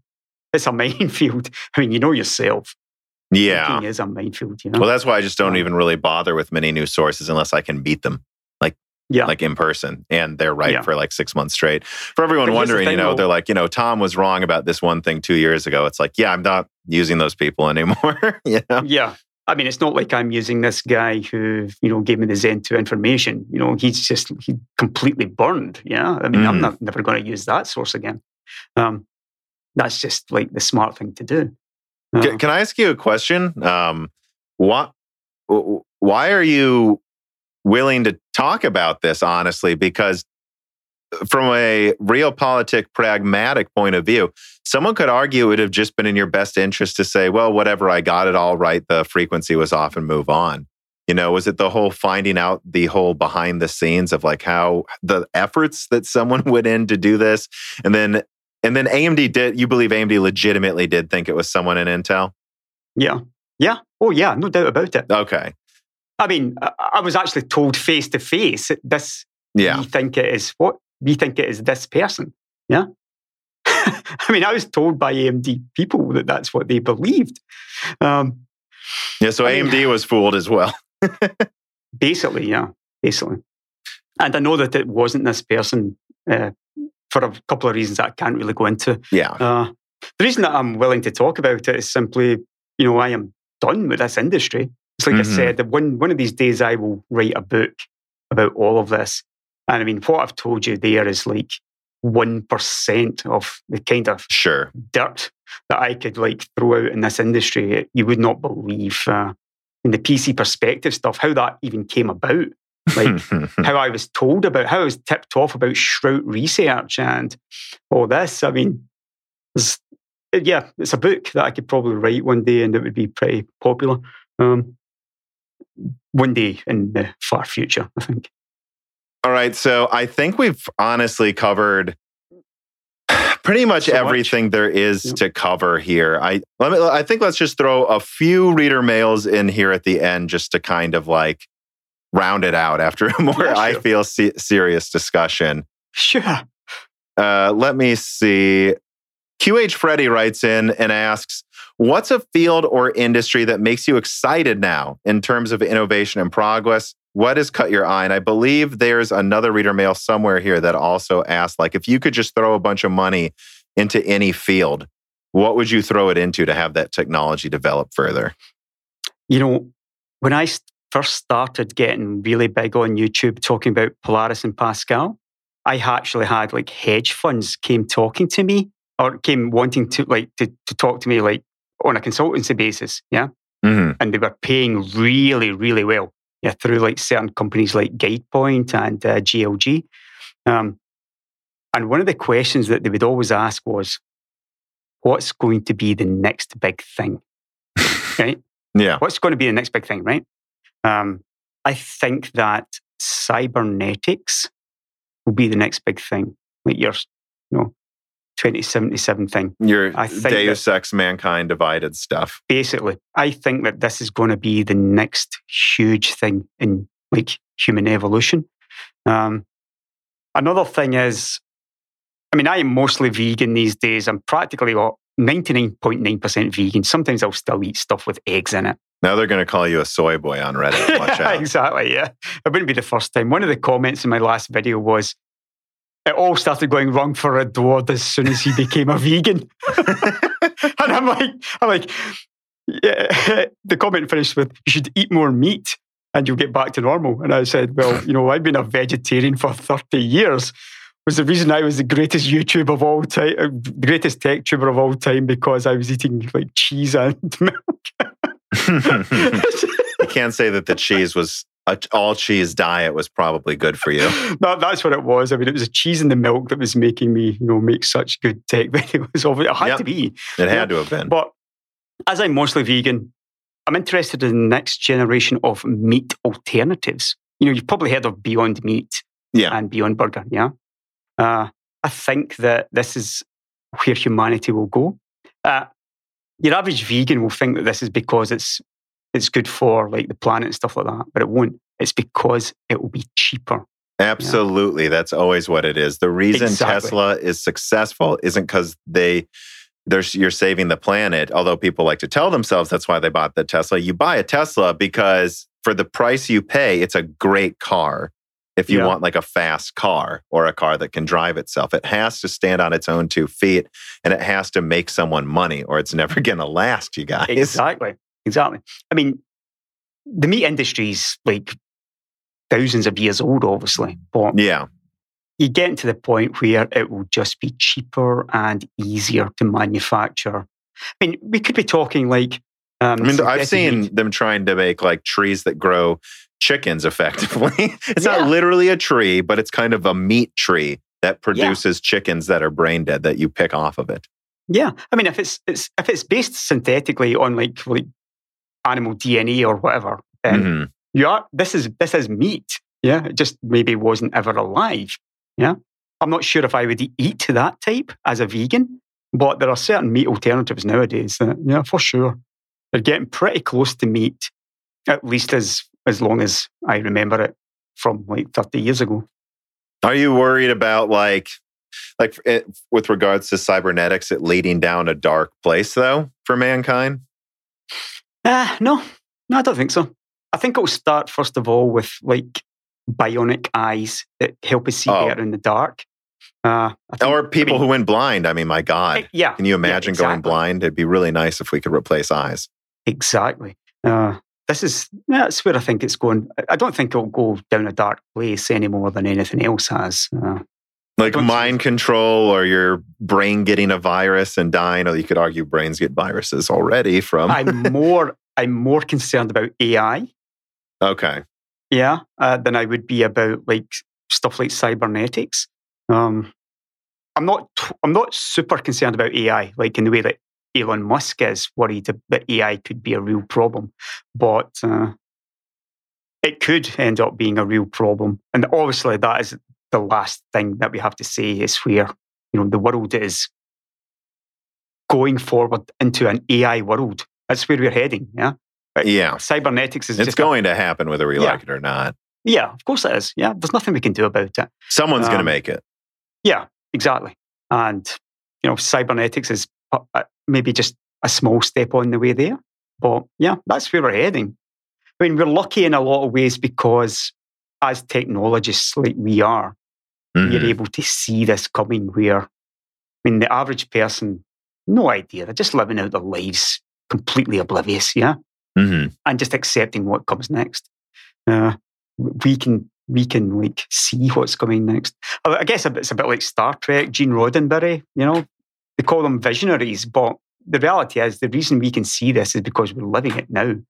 We can see how technology is moving forward Mhm. and uh, how hopefully it will be for the good of humanity. and not for the not for the bad. Yeah, I mean, I think you know, I tried out a Tesla just for free because they were like, "Hey, we're in your town. You want to try it?" I'm like, "Eh, sure." And yeah. it was very impressive, although it did stop at a green light. Mind yeah. It. Stop yeah, that green light. I'm like, that would make me worry that it might not stop at a red. Yeah. yeah. I was like, oh, okay, so maybe not quite ready. Uh, yeah. Yeah. Um, and I think it was like an older model that didn't have the newest stuff. So let me be fair to Tesla there. But yeah. I don't know. I think the thing about AI though is I, I I think that there may be an overassumption about how smart it can get so quickly. Like when when I look around it, if you were to ask me five years ago, I would be like, yeah, we're gonna have all driving cars in 2021 or whatever, and it will, you know, we'll have AI will be massively better. But from where I'm sitting, like AI can't even tell the difference between my God, red and green. Yeah, I mean it, it's it's ridiculous. Like how behind. Like, I I do wonder how much of it can get so smart quickly. It's made by humans, right? So it's going yeah. to be flawed, and you know, I, I, I don't know. I don't know. So I I kind of doubt how fast it will happen. And then there's another part of me where I'm worried about it being uh, destructive to us, but I, I, I suspect we don't know how it will be so destructive to us yet. I'm starting to wonder if we're getting we're frankly being too narcissistic, assuming we'll be smart enough to design one that can think like a human. Like maybe we aren't going to make it think as well as a human for like a hundred years. Like maybe that's far out, and like what it'll actually be used for is all these other things for controlling us. Yeah, I mean there is obviously that worry because I mean, we know what kind of company NVIDIA is for a start. And, um, you know, and they are really, really, you know, at the forefront of AI. Uh, it's a massive concern to me because, you know, I do not want to see NVIDIA and, you know, having this kind of level of control.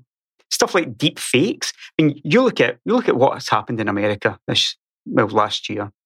Can you imagine like adding deep fakes on top oh, of that? That's something I'm very worried about, the deep fake yeah. thing. Yeah. I mean, you should be worried about that. And I'm worried about it as well because people already can't tell the difference between what's as you right showed in your latest freethinker video. Yeah, and I told you this. It, it it was scary how much you how convincingly you proved that people can go down a rabbit hole. And I understand yeah. why they do now by your video because it was pretty convincing. Yeah. I mean, I used to be a conspiracy theorist. This is what I mean, people maybe not realize this. Yeah. Uh, they've only known me for the past five years on on mm-hmm. YouTube. Yeah, I used to be like heavily religious. I really, really, truly believed in God, mm-hmm. and I believed every single conspiracy theory that was going around. I believed mm-hmm. it all. I mean, I think it's not an intelligence thing. Then it can't be intelligence. It's not an intelligence thing, people. Yeah. Well, I think there's a certain degree of that to conspiracy yeah. theories. I think religion clearly isn't an intelligence thing, and religion can just mean anything to so many different types yeah. of people. But the conspiracy thing, I, I, personally think there's some level of intelligence component to it. It has to be a correlation, but it's not all just dumb people believe no, conspiracies. No. It, statistics suggest that almost everyone believes some conspiracy. Yeah. Yeah. I mean, I guess that is one way to look at it. We all believe in like some kind of conspiracy. Mm-hmm. Uh, Mine's the real one, Jim, not yours. I'm the only person with the real conspiracy. Yeah. And the thing is, like, every single conspiracy theorist feels the same way they feel like they are in, like they've got information that other people don't have, or they've got the real information and people that don't understand it are just stupid. You know, that's how this works. It always turns into that the polarization. The other t- side doesn't get it because they're stupid. Yeah, basically. Yeah. I mean, all the things that I used to think like aliens built the pyramids and stuff. I mean, I would, I, would inter, I honestly would have entertained that 20 years ago. Yeah. Yeah. At the same Someone's going to tell us in the comments that you're wrong. They were built by aliens. by aliens way. obviously built the pyramids. Yeah, of course. Uh, you know, you know, that one specifically, you know, as someone who went to school as an engineer and studied history, the whole aliens building pyramids thing infuriated me because it's like, my God, like the, the things people like, like for like some of the like ancient you know structures we find and Yeah. you'll see in con- and you know you'll go to a pub and say you know they don't even really know how they built that and i'll be like yes they do Yes, they do. they do. they do know it's like well yeah but to build that one thing they would have had to use logs and like push you know whatever 50 ton stones that would have taken years to move each stone and i go yeah it would and that's what they did Yeah. like It humans that are long. really hard workers and it's like you know the the the precision they have for making these pyramids. Like we don't even have that now. We do if we wanted Yes, to. to. Yeah. like you just have do, to yeah. put more than five minutes of thought into it. They had thousands of years to develop the bricks and the standards for tolerances. The- we just don't care enough to put thought into it. We we could absolutely do it Yeah, we're not building pyramids anymore, basically, it's, or we could easily do like extremely impressive pyramids if we it might take to. a couple of years right to develop the technology for some of the specific things they did but we would do it it's Yeah, just we've forgotten how Yeah. I mean, and this Yeah, that's in just way- infuriating to me as an engineer. Like, well, they couldn't have. Yes, they could have. Humans are smarter than you think. all conspiracy is based around this same kind of thing. Yeah, it's Yes. like it's like the belief that that couldn't have possibly happened back then, or like all the, all that old stuff. It is like there's no way the Egyptians could have built those pyramids. It's too advanced, but it, it's not. It just it's like you said. It takes a massive amount of manpower and time, and they got it done. Yeah, And- And what what scares me is how how much I feel like I have to walk on eggshells about some subjects that I thought were pretty cut and dry. I used to do that on Adored TV as well, but I am no I am no longer willing to do that anymore. Which is Mhm. why you know a lot of free thinker will be a lot of the reason why I started free thinker was because of that, and a lot of free thinker will revolve around that that kind of thing.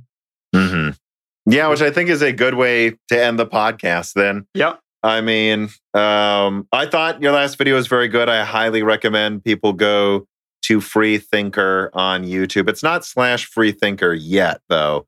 Um, so you'll just have to search for Free Thinker, although there's going to be a link in the description. forward It's pretty slash. C forward slash free thinker. It's uh, there's so many channels now with the same names on YouTube that you've got to have like A, B, C letters in between. So it's C forward slash free free thinker. Well, yeah, I'll have a link in the description. So, Yeah. well, I mean, I, I think, I hope everyone who listened to this enjoyed the conversation. I personally think there's a good chance we covered as much as we absolutely could for anyone who would be looking for this type of discussion from me and you. I, I am, Yeah.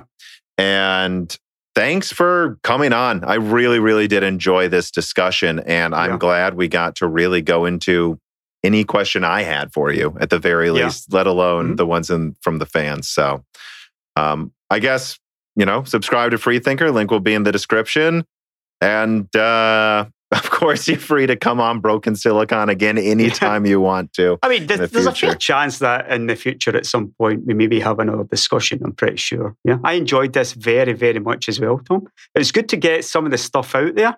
Uh, now that I'm actually, you know, now that I feel free of Adored TV, it's good to Mhm. get some of that stuff out there. And uh, yeah, let's see how if it happens again in future. Okay. All right. Thanks for listening, everybody. Catch you later, guys. The following podcast was brought to you by the YouTube channel and website Moore's Law is Dead. Moore's Law is Dead and Broken Silicon are trademarks of their creator, Tom.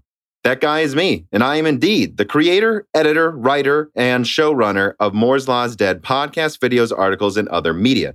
However, Moore's Law is Dead is a team, with Broken Silicon co hosted by my brother, Dan, audio editing by Gerard Cortez, and select technical editing by Carbon Cry.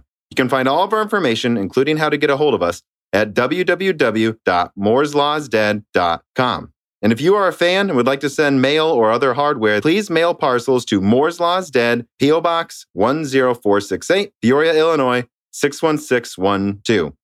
And speaking of fans, without exaggeration, the patrons are responsible for the continued distribution of the content you just listened to. And so if you have some extra money, but only if you do, please consider supporting us. For just $2 a month, you get access to the exclusive podcast Die Shrink, voting on subjects of future podcast episodes, the ability to have your questions read aloud on Broken Silicon Die Shrink and Loose Ends, and of course, the Moore's Law is Dead Discord full of like minded people who would love to meet you. I am one of them. And at higher tiers, you get access to ad free episodes of Broken Silicon, the back catalog of Flyover States podcast, thanks in the credits of videos and podcasts, and other perks as well. And if you cannot afford to support us, please just share Moore's Law's Dead videos and podcasts with friends and family on social media and Reddit. And give Broken Silicon and Flyover States a five star review on Apple Podcasts. All of this really does help so much more than I think anyone realizes. If you'd like to advertise on the podcast or a person of interest who would like to be a guest, please reach out to the email address mlhbdead at gmail.com. But as I said, this podcast would not be possible without its fans supporting it. And so now it is time to give a personal thanks to the greatest of the fans. The following supporters are at the 10 gigahertz or higher producer levels. Brad Medlin, Telos, GUK, Benny Berlin, Justin Yant, Thomas Rupp, I Love You, Lynn and Jim, Ivan K, Tom Bailey, Muhammad Alkwari, Frederick Lau, James Crassa, Justin Parrish, Zachary Martin, Terrence Herod, Drita Full, Phil S., Courtney Elliott, The Ninth Dude, Greg Renegar, Josh Law, JBG, Travis Gooding, The Mechanical Philosopher, Lebo Kinkilo, Fatboy Deeseru, Daniel Hyde, Burke Garcia, Tara Reed, Jack O'Neill, Matt Salem, Aaron Close, Juan Garcia, Sean Valmer, My Name is Nobody, Joel Corey, Alethros, Telos, Hey There's a Kitty, Greg T. Wantic, Ivan214, John Jameson, Benjamin Cannon, Matthew Lane, Divider Symbol, Jan Rauner, Rubber Ducks, Michael Maggie, Allie Robertson, Eric Jackson, Jonathan, Evan Dingle, Dominique Cock, Patrick Gross, Stefan, Original Ross, Hard4Room.com, Sam MacArthur, Total Silo, Soul Connor, Michael Costa, Andrew S., Blake, Aaron Keith, Gary Baldino, Endless Logins, Tom San Filippo, Justice Brennan, Viking R, Trevor Powers, Stu Olenya, Nanyan, Daniel Nishbal, Franco Frederic, Hardware Numbers, Alex Carasteel, Dark Rain 2049, Leighton Perry, Joseph Karaman, Carlos Valdez, Darno Rivera, Luca, Zaber Z. Birds, Licky, Martin Porshegi, David Cowden, Ricky Tan, Spencer King, Patrick J.S., Justin Staples, Freddie Canos Jr., Christopher Foster, Kiwi Phil, Dahoo Hoo, Sarah Light, Anthony Gareffa, Matthew Griffin, Alex, Joseph Loria, Loris Correa, Deke, Cheesy Ramen, Raul Ebenetti, Tim Robbins, Jake Dude 23, Brian Riggleman, Chris Williams, Ryan Deniscu, Dave McCoy, Falco Malev, Gabe Blagner, David Marcos Gomez, Martin Svensson, Andrew, Thomas Summers, Maurice Courtois, Matthew J. Link, Scott Ruff Schneider, Mai Sharona, Aaron, Roman, Jacob Stankowitz, K. Ratz, Wakir Khan, Ashil Dar Epstein, Stephen Hart, Christopher A. Butler, Greg, Peter Moore, Chris Licata, Justin Thomas, Sam Miller, Sammy Malas, Kevin Chen, Shakir, Nick Rakin, Holden Mobley, Matthew Lazier, Arpit Sharma, Meat and Pork, Jimmy NG, Mats Beachhorn, Benjamin Oshley, Jijitz, Zine Sean Park, Dame P, John Wizink, Sam Venzel, Mark Mitchell, Brucha, Michael Deaton, and Denovin Russell. And of course, thank you to Sahara for the music.